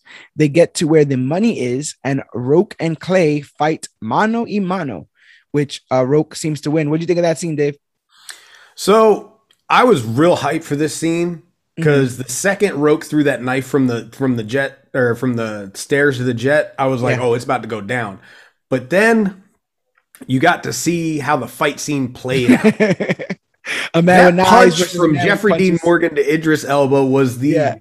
it was the laziest fight scene I've ever seen. Like anytime Jeffrey Dean Morgan fell, like the cut was the cut to it was terrible. Um, you know, Roque jumping off the steps was so cheesy. At what like, point he, there's I a thought he was gonna like jump off and hit him with a Superman punch, and all it was was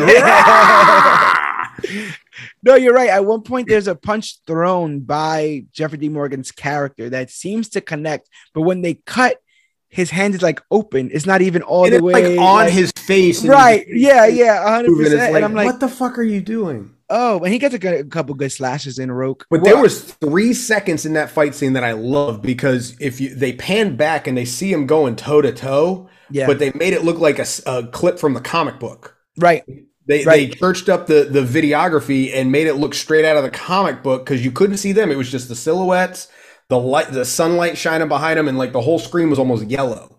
yeah. And early And I on, thought that was beautiful. They did also something stylistically where as they're engaging in the fight at one point you seemingly take clay's pov and all you Mhm. see is um Roque running up to him and throwing his knives and then the other way around you get to see Yeah. um Roque's pov and see clay what do you think about that fight dan Uh, well, the like you guys basically hit all the the beats. It, it, it was just wonky. yeah Like the, the the movie did not. The movie was a it was a better movie. If it was a worse movie, I would have just been like, well, I mean, look at the movie. The fight scene definitely stuck to the theme. But Yeah. this was a much better movie with a lot more capable fight scenes. Like we just literally watched Jeffrey Dean Morgan beat the crap out of a, a, tiny little 90 pound girl. That's- that is true Like, like The he, he held Roque no is trouble Yeah, he held Roque no punches there, and you know, like, and you can't even say, "Oh, well, I mean, he's fighting a girl. What do you expect?" Nah, we gotta, we gotta stop with the misogyny and the sexism for a second, and put it in our head that she can handle him because there was a lot of scenes where she was kicking his ass too.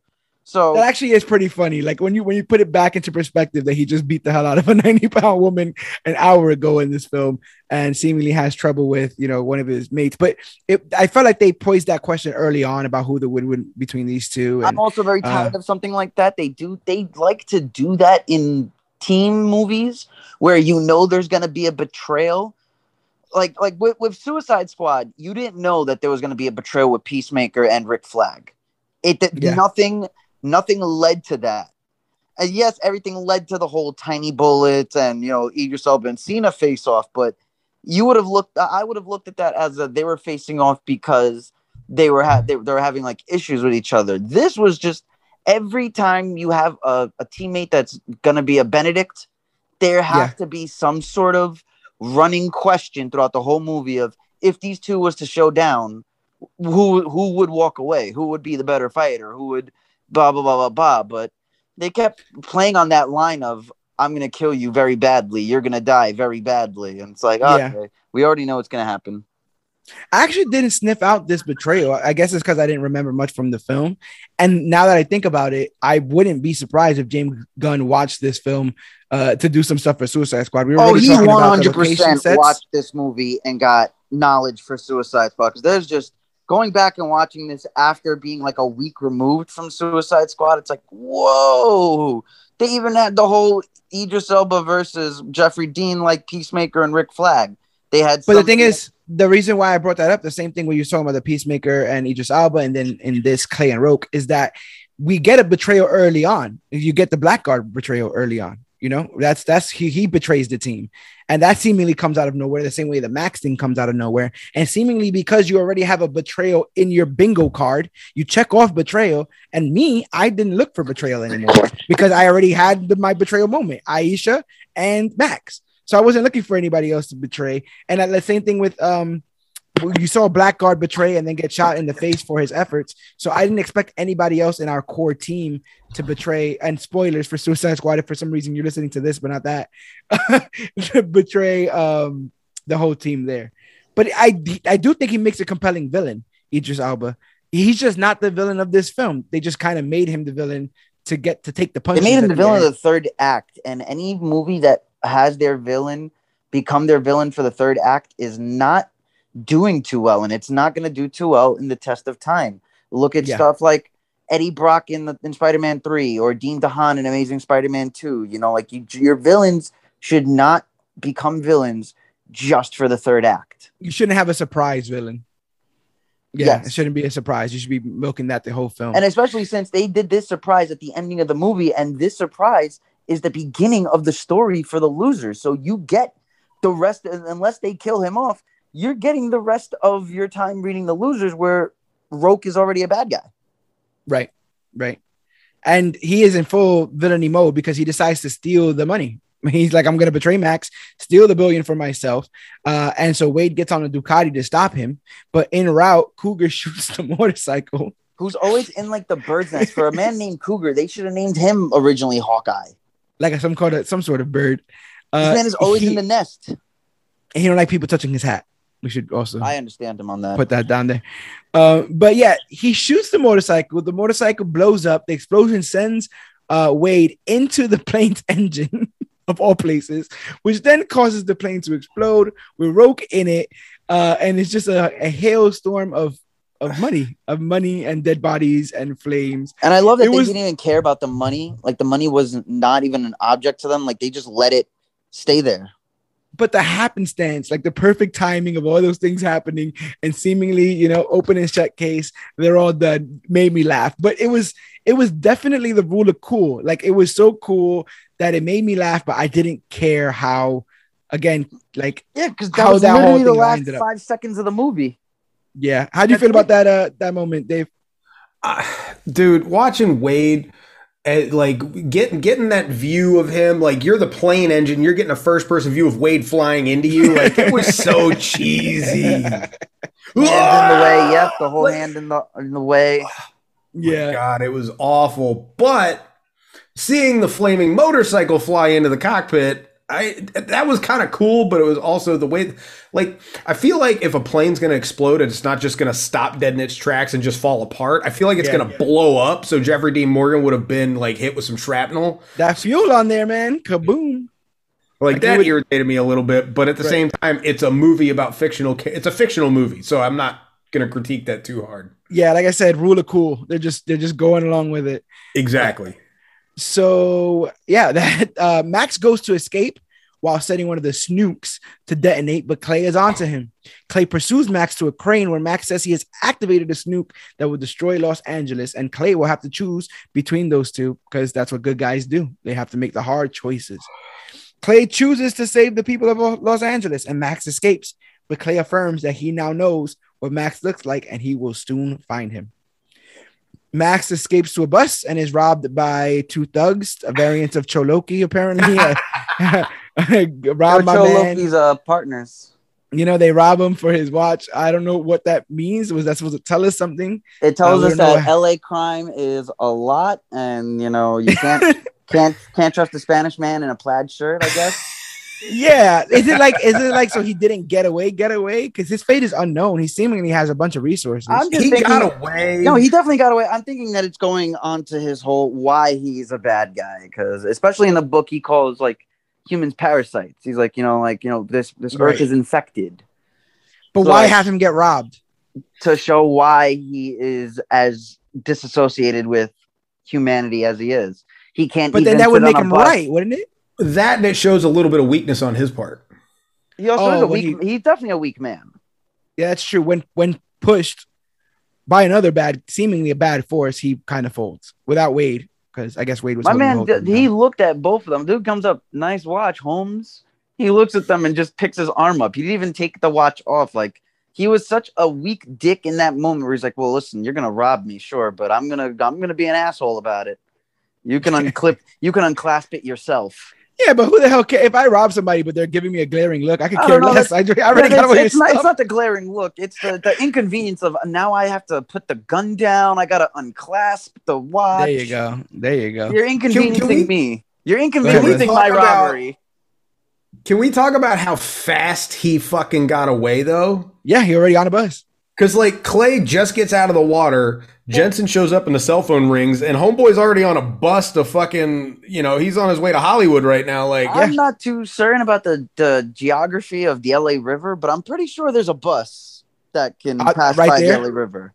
But they wouldn't know a, a, crazy man bleeding from his shoulder running in there with right, no- like he, he he seemed to be pretty far away. I I have literally watched the craziest of crazy homeless people get free rides onto the New York City bus.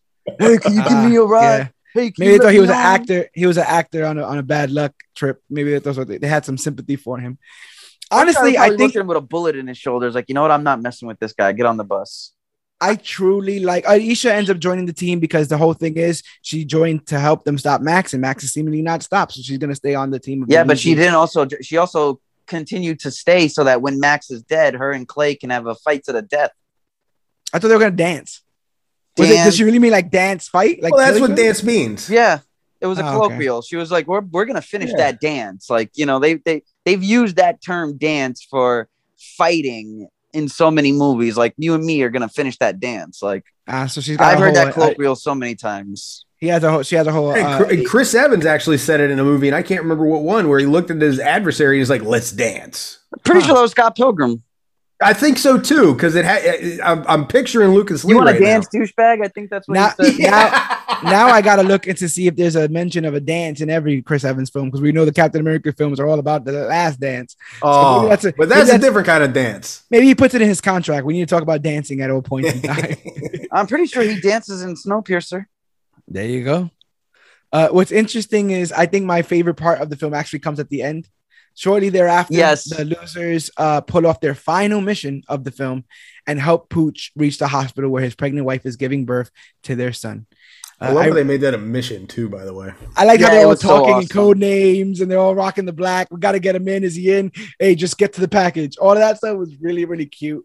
It, it, it that kind of stuff. What kind of world they're in, they're from, and trying to like blend into the real world is going to be hard for them. Yeah, and I mean, they're still seemingly burnt, burned. They're still seemingly on the cusp. Uh, oh yeah, they are still mask. burned. Probably they, they, have to stop mask Max to be able to be regular citizens again, and seemingly they're going to use their weird resources to try to stop him. But later on, our oddballs attend Jensen's eight-year-old niece's soccer game, and he gets into it with the ref. and this is when I this is when I immediately hit you up. Where I'm like, "Yo, I think Chris Evans might be the greatest actor I've ever seen." Because there is no way that this scene was just so damn funny. It was well yeah. cut together. Man screaming at the, you don't deserve to wear those stripes. You don't just the chest bump from the ref had me. That was great. She's like, "Come on, come on," and he chest bumps her back. Like this. I this think he finds out. NBA. I think he finds out that one of them bet on the opposite team or something. And he gets was, very uh, upset. Aisha. yeah. yeah. Aisha yeah. bet hundred on, on on the yellow jackets or whatever. You bet against the Petunias? Big mistake. yeah, like, he's all about the Petunias. no, but this was uh, this was a hell of a Go ahead. The other part, I'm sorry, I'm sorry, dude. The other part where the baby needed a diaper change, and, he, oh, and yeah. looks at Clay and he's like, "Clay, you want you want to jump on this?" He's like, "I'd rather jump on a live grenade." yeah, he's like, "I'm not, I'm not about that life at all." Yeah, I yeah. I, I, as, as, someone that has changed his niece's diapers, yeah, I I rather jump on a live grenade too. I, I really dug this though. I dug going back to it. I do feel like it's a film of its time and, and like how the villain is set up and stuff. And seemingly the comic uh, wasn't written too far away from when this film was made. So all of it kind of circles around the same subject matter and stuff. But I would be really down to revisit this with these actors again. I know Dan, you mentioned it. I know Dave, you'd be down as well. But like they have, they are so now matured in their roles, all of them, you know, from top to bottom. I mean, Jeff D. Jeffrey D. Morgan's been like one of the leads of Walking Dead for the last three years or something. Like they they have full franchises on their back, almost every one of them in this film at the point.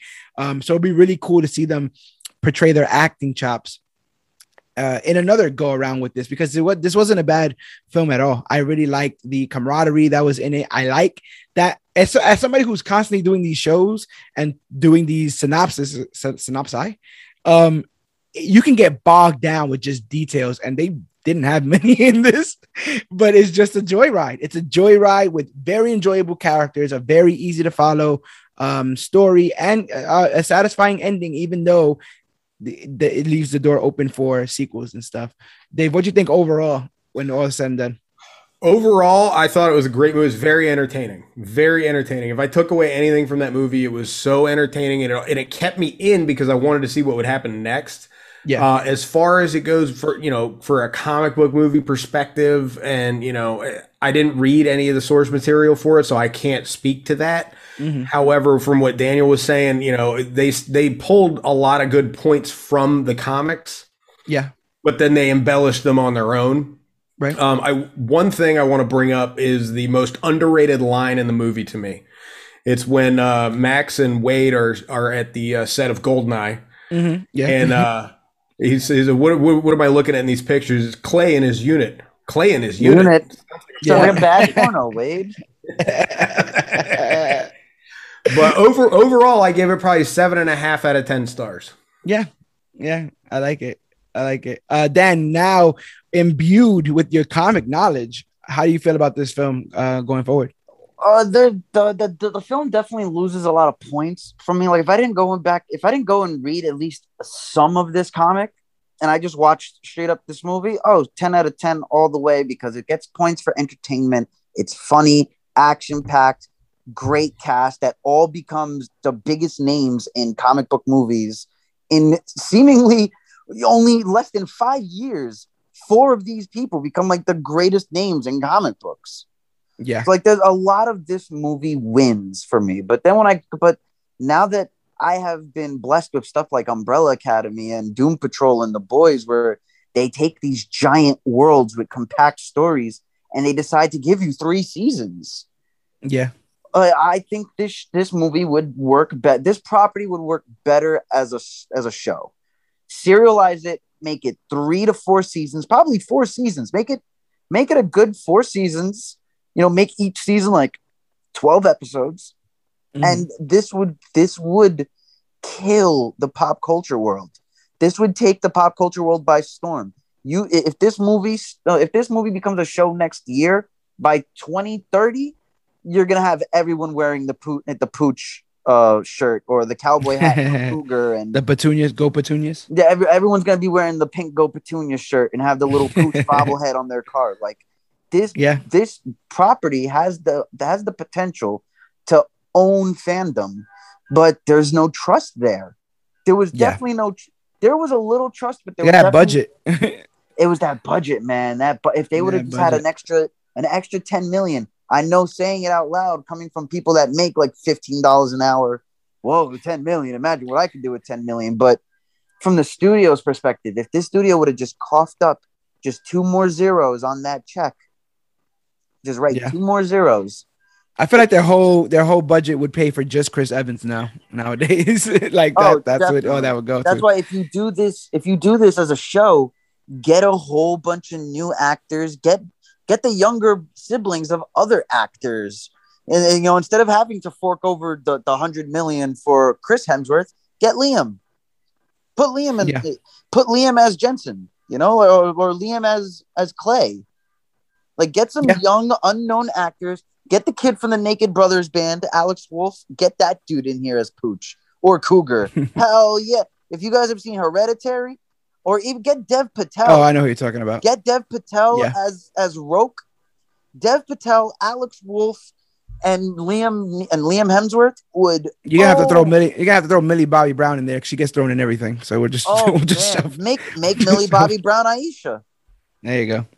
Uh, maybe. I know, but you know, it's, it's, I was getting, I was getting, I was definitely getting uh, Mission Impossible 2 Thandie Newton vibes from uh, Zoe Saldana in this. Oh mm-hmm. man, but anybody that gives me Thandie Newton vibes is is a win for me because Thandie Newton, the original Zoe, Thandie Newton is the original Zoe Saldana. That's one of the original Bond girls of our yeah, generation. Man.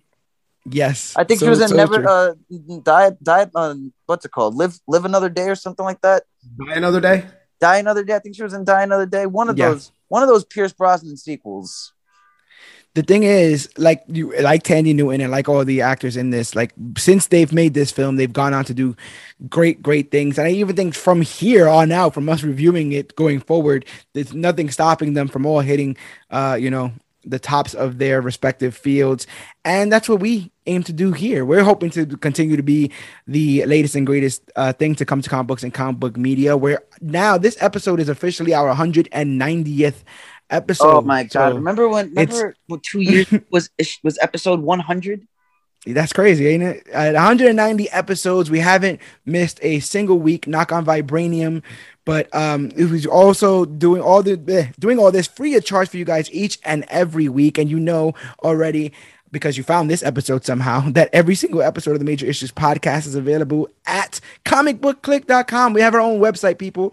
It's where our merchandise lives. It's where articles written about every contributor to Comic Book Click uh, actually exists. We have about us sections. We have a shop with exclusive designs made by myself in our T TeePublic store. So you can go ahead and help us there by supporting us and getting some cool merch. You get two, you knock two birds uh, with one stone. Get cool merch, and you're able to help us uh, keep the lights on over here. If you go to comicbookclick.com, there's a big old button there. It says support comic book click. If you click on that, you could become a patron of everything comic book click. We like to keep do all these stuff and keep it free of charge for you guys, but it's a lot of work sometimes, and keeping the lights on is not always easy. So you can go ahead and for as little as three dollars a month, ten cents a day, you can help independent content creators like ourselves. Matter of fact, you could just help us by go ahead and donating that. And we'll continue to provide all the stuff we do free of charge, but you'll get access to exclusive content like CBC commentaries, where you can sit down with me and Dan as we watch Dark Phoenix and talk crap about it for two hours. So isn't that doesn't that sound like fun? Go ahead and get on that uh, while you can. So support us on Patreon if you have the money to. If you don't want to do that, try to buy a piece of merch. It helps us out greatly. But if you want to support us, maybe not monetarily, maybe things are going a bit rough right now. Delta variant, it's out and being rampant. Why don't you just rate and review us on iTunes? It's the quickest way for us to grow as podcasters and find out what you like and what you don't. Because I've been to the future where this podcast does become the latest and greatest thing to come to comic books and comic book media, but I can't tell you how it happens or else I mess up the timeline. So find us wherever podcasts are found Podbean, Stitcher, Podcast Addict, the Apple Podcast app, TuneFind, Spotify, YouTube, and more. The quickest way, though, go to Google Type in Major Issues Podcast, and we were the first ones to pop right up. Because, like I said, we're always talking about the newest, hottest, latest, and greatest things to come to comic books and comic book media. There's been a bit of a schedule change. We got some things up in the air now that Venom has moved because we had the entire fall schedule planned out, but that's seemingly messing up a bunch of things. But next week, if I'm not mistaken, we'll be tackling Batman uh, Soul of the Dragon, one of the more recent DC animated films, but mostly we're covering it because it's full of DC, the DC characters that are known the best for their hand to hand skills. We're preparing for Shang-Chi, which is set to come out in a couple weeks and is supposedly one of the best uh, martial arts films Marvel has created to date. I don't know what else would be considered in that. Iron Fist, I guess. Don't watch Iron Fist, people. It's not worth it. But it's not. I'm trying to save the people with some things. But yeah, go if you got a chance, go see Soul of the Dragon. Come back here next week, or we'll be tackling that. Um, but you know, before we I go ahead and sign off, Dave, it's been a pleasure having you on here, bro. It's been super cool. I feel like just another another friend over to chat about some films and stuff. Dude, uh, it's just so super cool. It's been it's been an absolute pleasure, man. I appreciate you having me on. Um, you know, I, I, have loved this movie since I first saw it 11 years ago, and I will continue to watch this movie on repeat every now and again. You know, it, it's it's just that good of a movie. It's got rewatch value. Yeah. And, you know, I may go, you know, a little bit of time, but I'll still always go back to it. It's sitting right over there on my Blu-ray shelf, you know? That's awesome. But uh, talking about this movie, it just, it, it, brings me back to 11 years ago. And I appreciate getting some of that nostalgia, j- not just from the movie, but from that that time in my life. So it was real it was real good to relive some of those days. So I appreciate you having me on. Oh, definitely. And people, people, people, I will go ahead and put this link in the show notes wherever you're listening to this episode of the podcast, whether it's on, on our actual website or any podcast player. Inside the show notes will be a link to the Department of the Nerds podcast, but you people know how to spell. Write it in Facebook. Subscribe now. They're having live shows. You know, when you come home and you're just not feeling like doing nothing, you just want to hear people talk about the things that you want to talk about, the things that you've just seen. Well, these guys do that and more. The camaraderie is off the charts. I am going to be there uh, for a lot of these episodes, if not all of them, you know, fingers crossed. Um, but they're killing it over there at the Department of the Nerds podcast. So make sure that you're liking, subscribing, tell a friend to tell a friend. And again, it's one of the coolest and fun live shows out there. Be a part of it, participate. And I even tell you this if you can go ahead and get enough good people, enough of your loser friends to come in and watch the Department of the Nerds podcast live, you might see a grown man eat an onion.